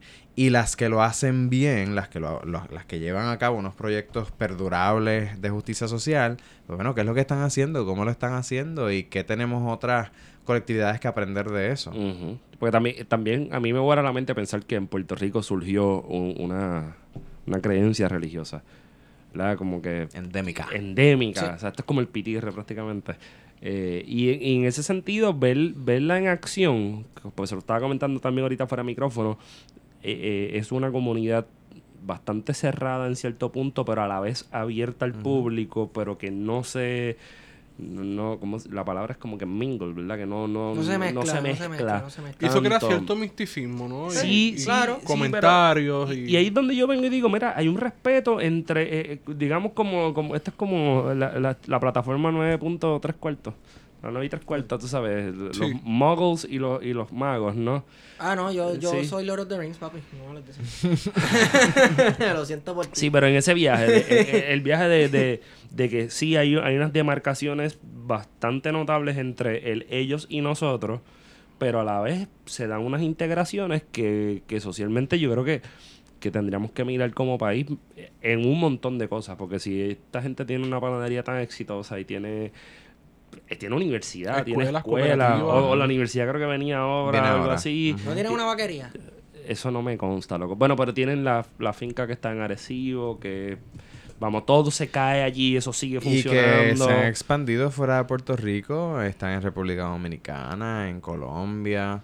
eh, y fíjate, a propósito de lo endémico y, y- y de problematizar a veces estas comunidades que sobre las que pesa tanto a veces estereotipo y prejuicio, es interesante también ver la historia del pentecostalismo en Puerto Rico, que ya lleva Va. más de 100 años aquí en la isla. Porque cuando los misioneros pentecostales llegan aquí a la isla, son puertorriqueños que estaban viviendo en los Estados Unidos. Y la liturgia, a propósito de lo que estábamos hablando ahorita con las comunidades mesiánicas, era una muy distinta y era muy local.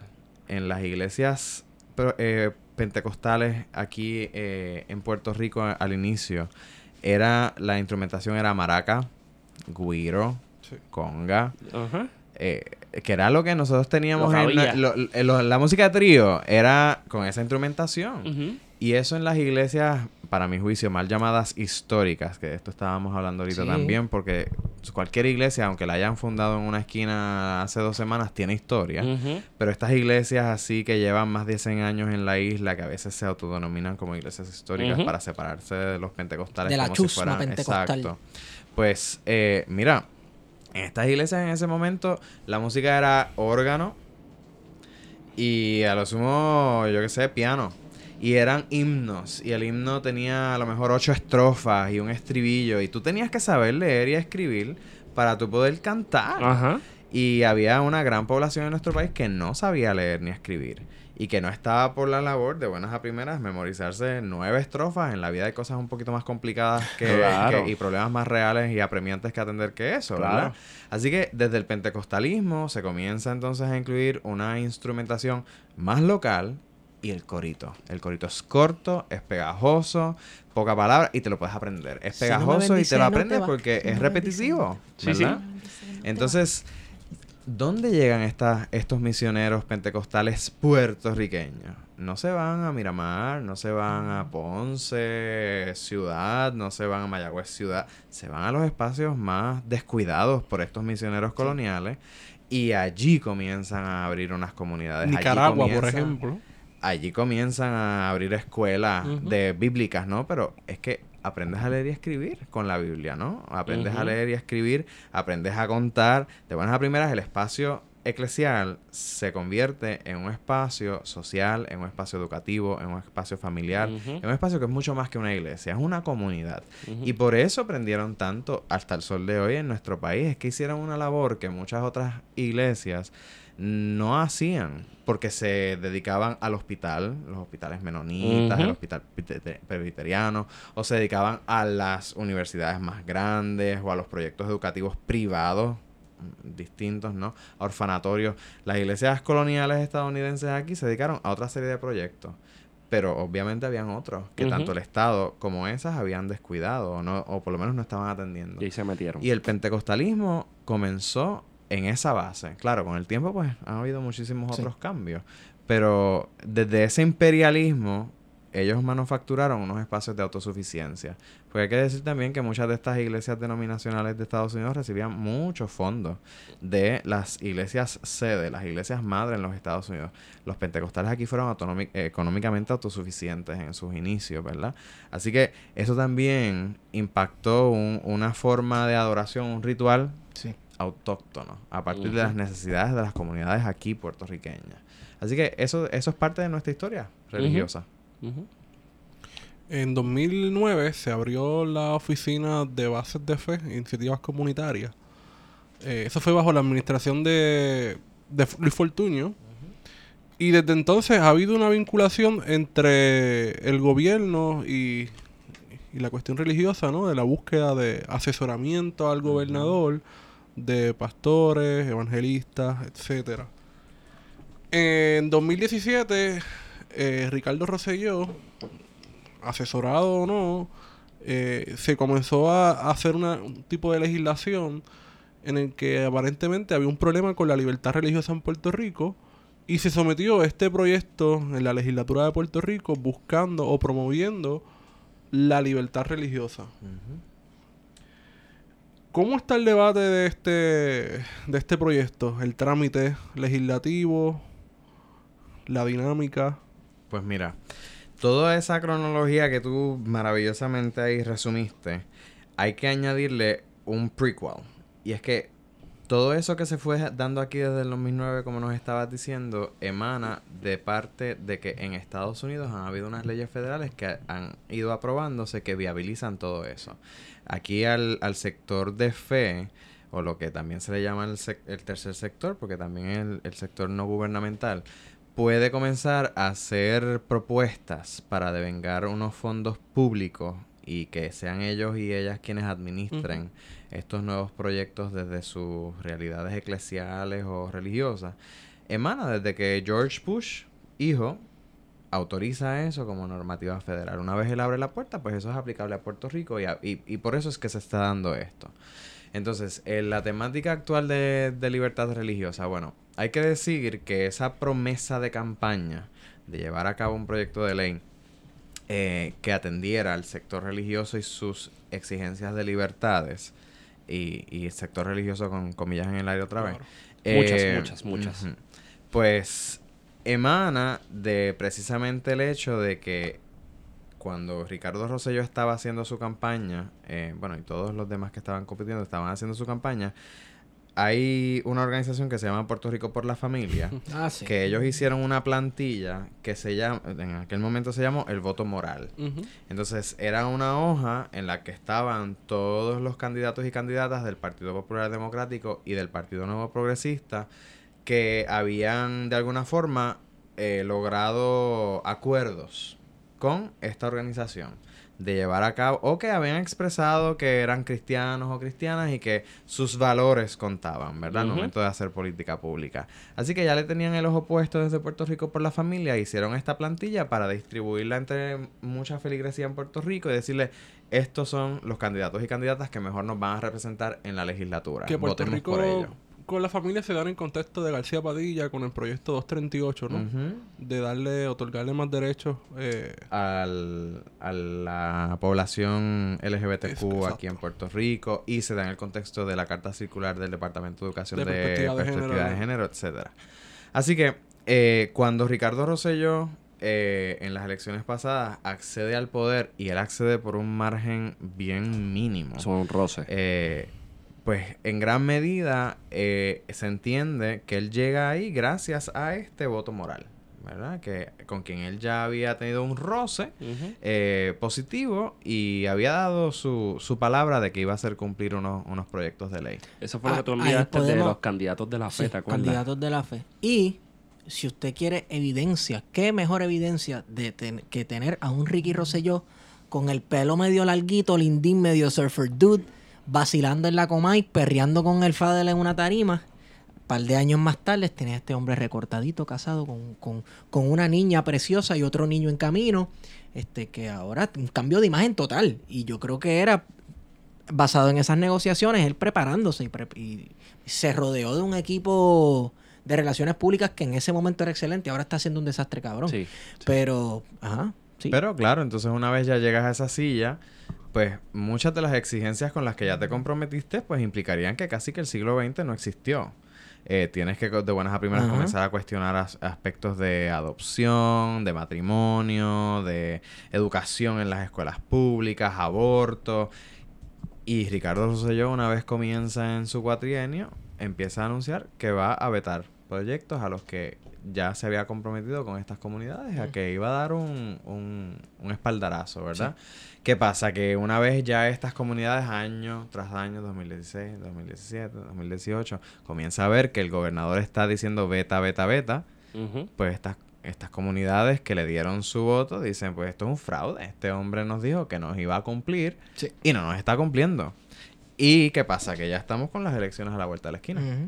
Así que tenemos ahora algo bien interesante que se está dando, que es que después de dos años y medio de que el gobernador anunciara veto, veto, veto, veto al proyecto de libertad religiosa, ahora él dice, bueno, yo voy a proponer unas guías de libertad religiosa y las voy a proponer a partir de un consenso, ahora uso yo las manos para hacer las comillas en el aire, a partir de un consenso que hay entre los religiosos y los de las comunidades LGBT en Puerto Rico. Y estas guías yo se las voy a proponer a la legislatura para que ellos lo tramiten en proyectos de ley y legislen y voten por eso, ¿verdad? Y ahí es donde estamos en este momento. En, la, en el Senado tenemos un proyecto de libertad religiosa en la Cámara de Representantes tenemos otro. Y en los próximos, en las próximas dos semanas, esos proyectos deben estarse viendo, deben estarse votando. Si es que no bajan por descarga y que también estuvo en discusión no, en base varios meses el asunto de las terapias de conversión y del aborto. Se hizo una manifestación que no fue tan multitudinaria como se esperaba.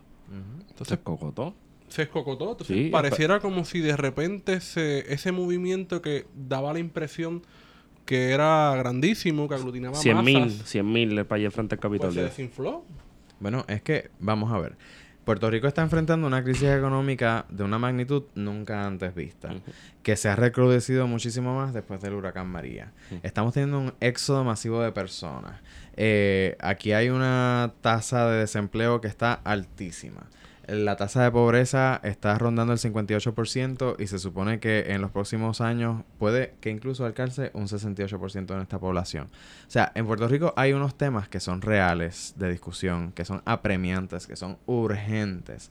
Y para el grueso de la población puertorriqueña, sea pentecostal, sea católica, sea musulmana, sea judía, sea atea, sea agnóstica, sea budista, ¿Qué ocurre debajo del ombligo contigo? No es un problema real, no es urgente, no es apremiante. Y cuando de buenas a primeras esto se trabaja eh, en la legislatura y se dedica tiempo, se dedica esfuerzo, se dedican fondos del Estado que tanto están careciendo, a, a- a trabajos como estos, pues claro que la gente le va a perder el rumbo.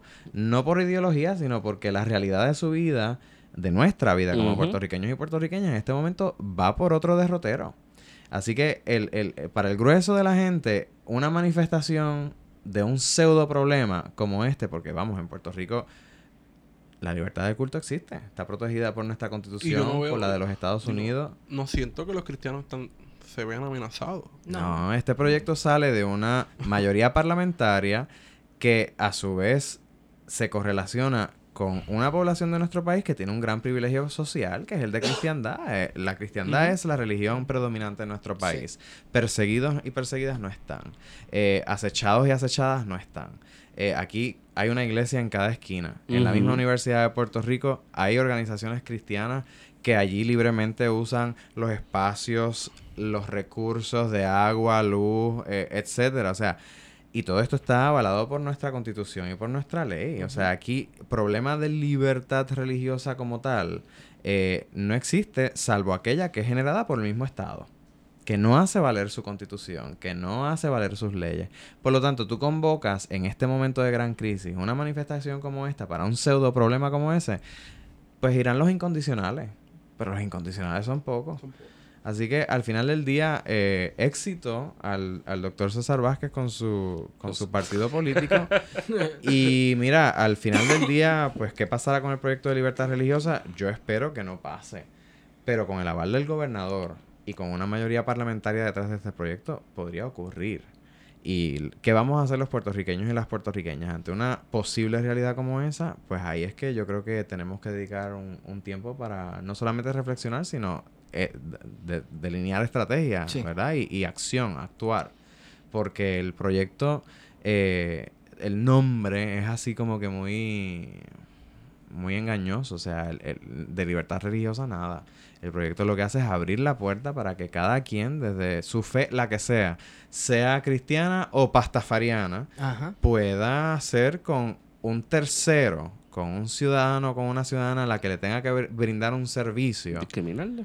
Lo que sea, bajo también otro concepto bien chulo que es el de acomodo razonable.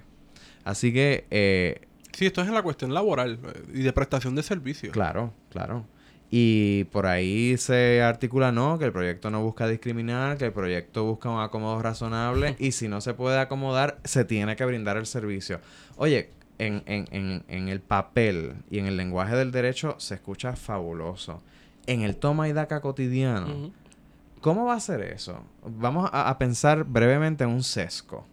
Que tú vas, ya de por sí, sin meterle todo este drama religioso, es una gesta épica. Entrar y salir de un sesco. Ujú. Si yo como empleado veo a alguien en la fila, yo voy a hacer entonces, yo, yo no lo conozco a la persona, pues estoy haciendo un profiling. Esta persona me parece evidentemente que, evidentemente inválida, evidentemente divorciada. Eso, eso es citándome por algo que yo dije ahorita. Evidentemente.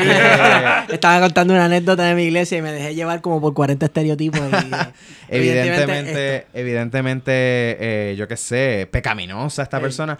Por X o por Y razón, yo entiendo que yo tratar con esta persona, por la razón que sea, atenta contra mí, mi integridad, mi fe, yo no voy a, renovarle la licencia. Bajo la ley, acomodo razonable para mí. Claro que hay otro empleado que puede dar el servicio.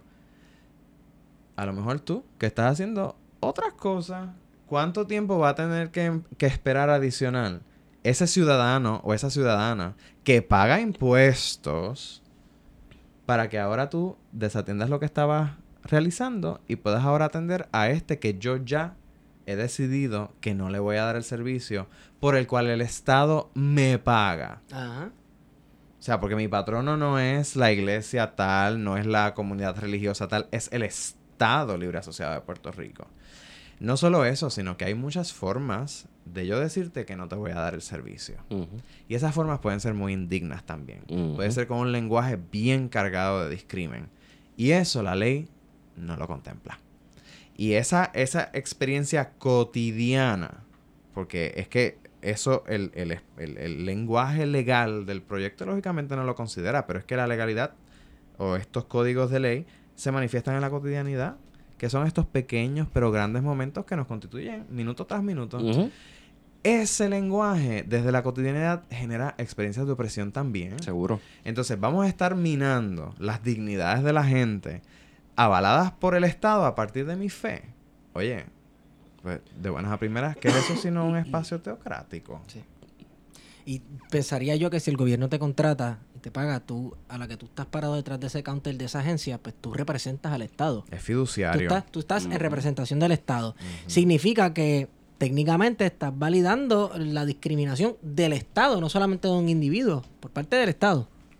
Así que si aquí, para, ¿verdad? Hacer full circle, si estuviéramos hablando de que el Estado es como a la Ataturk, Ajá. donde se le está diciendo, no, usted si es empleada del gobierno, usted aquí no venga con una cruz en la cadena, usted aquí no venga con su hijab, o aquí usted no venga con su estrella de David, o usted en la Universidad de Puerto Rico prohibido que hayan organizaciones estudiantiles que tengan un talante de fe. Si se dijera que el Estado está asumiendo una postura así tan beligerante, Ajá. pues bueno, alguien podría decir que hay un problema de libertad religiosa en Puerto Rico. Ese no es el caso. Aquí en Puerto Rico, usted puede, vamos, lo que eres tú y lo que tú haces con tu cuerpo, con tu vida y cómo eso engrana o no con tu fe, eso es asunto de cada quien. El Estado no se, no se mete en eso. Pero de ahora en adelante, este tipo de proyecto de ley no va por esa línea, es a terceros Sí. que dejarían de recibir un servicio o que se dilataría mucho más si ese servicio solamente lo puede dar una persona y la persona que está no, lo va a hacer. Fulano, el tolerante. Va a ser fulano el tolerante del, eh, del, del sesco. Tendrían que buscar para brindarle una a tal Bueno, y en los registros demográficos, porque a propósito de nuestra crisis fiscal, Ajá. el personal en los registros demográficos aquí en Puerto Rico se ha cortado muchísimo. Y yo estaba en las vistas públicas del Senado hace ya dos o tres semanas y ahí estaba la representante legal del registro demográfico y ella estaba testificando que en muchos registros aquí lo que hay son solamente dos empleados. Los empleados, sí. Y si los dos empleados no, no, no, no lo van a hacer, ¿cuál va a ser el acomodo razonable? Pues de acuerdo a este proyecto, se tiene que dar el, el servicio, no se puede dejar de dar. ¿Cómo lo van a solucionar? ¿Van a obligar a la persona que lo haga? ¿Qué va a pasar cuando tú tengas empleados en una misma agencia de gobierno de religiones distintas, con teologías distintas, encontradas? Eso la ley tampoco lo está contemplando.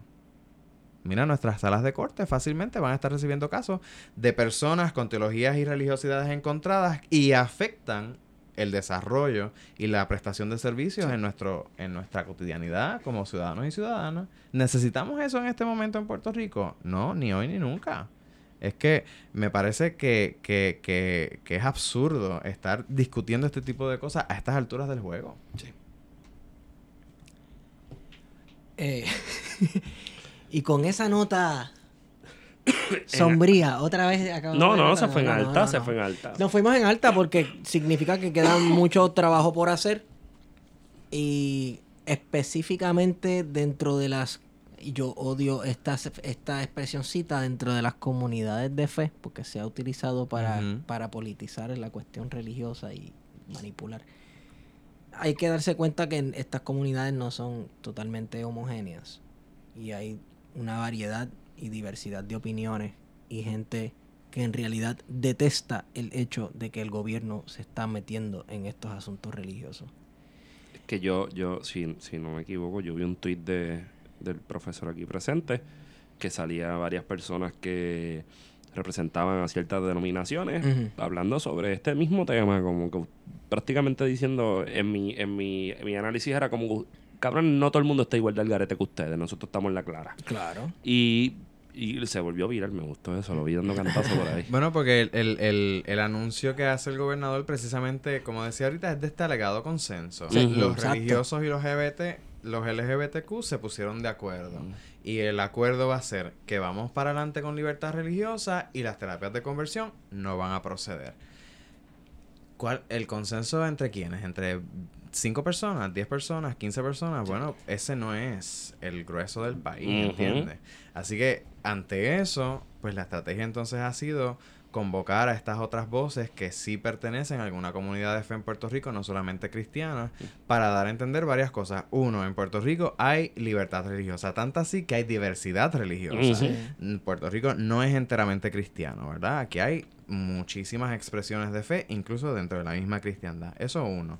Dos, el alegado consenso no existe tampoco.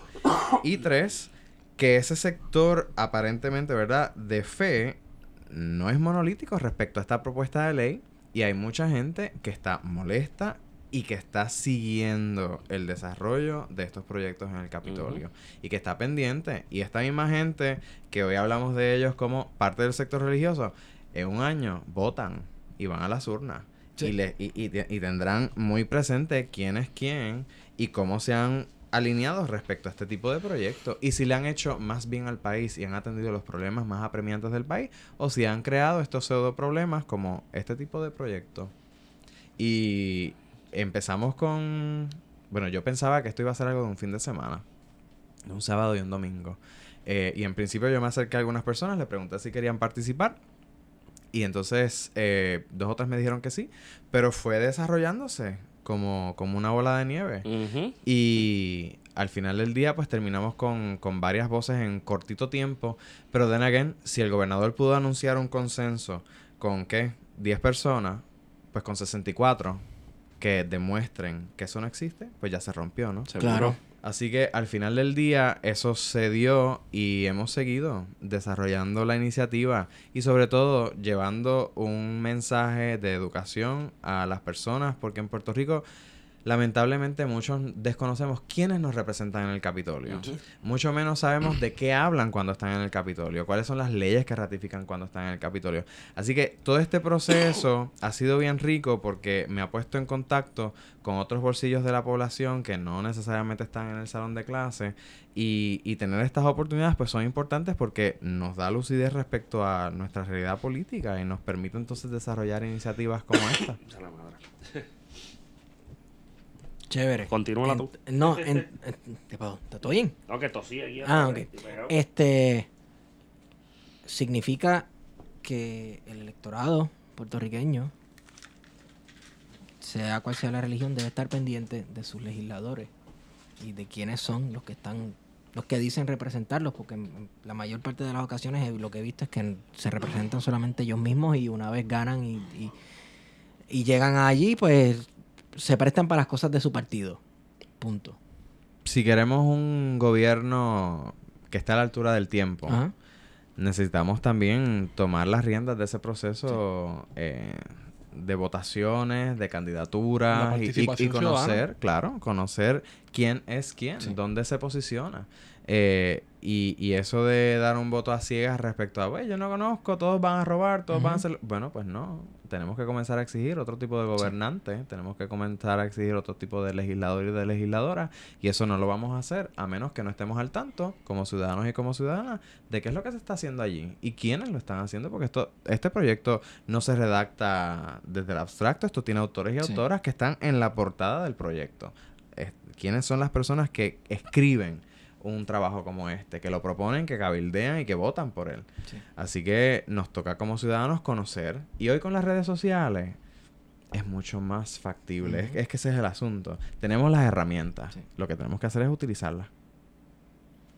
Perfecto. Bueno, y con esa yo creo que podemos acabar esta nota al calce. Profesor, gracias de nuevo por venir y conversar con nosotros. Gracias a ustedes. Eh, espero Que, se repita. que se repita así. Le iba a decir, espero que haya sido a, a su gusto, eh, pero ya pues sé que sí. Sí, sí, sí. Eh, bueno, a los que nos escuchan, pónganse las pilas, oriéntense de quién es el que le está representando. Que le escriba, que le llame. Exacto. O Que sea, le tuitee. Que le tuitee. Tra- tra- traten de no titularle de manera hostil porque sabemos que aquí son bien bloqueadores. Esto- estos legisladores son bien bloqueadores. un, Ta, ta, ta, un tata tweet. Un tata tweet. Saludos a Titi Tata. Este, me consiguen en redes por Estigón por Twitter. Feto, anda. A mí, arroba PHTO en Twitter. Feto por Twitter, Guario. Hueracandanga. Y profesor, Twitter, eh, yo no me acuerdo. Yo creo que es Antros81. ok. Y cualquier otra red social o algo así. Eh, Twitter, Twitter es bueno. Sí, Sí, Twitter es como que- Antros81. At Antros81. Si no, yo lo tiro para adelante cuando lo busquemos. Lo tiramos para es. Perfecto. Gracias nuevamente, profesor. Y nada, hemos ido con ustedes. Plan de contingencia.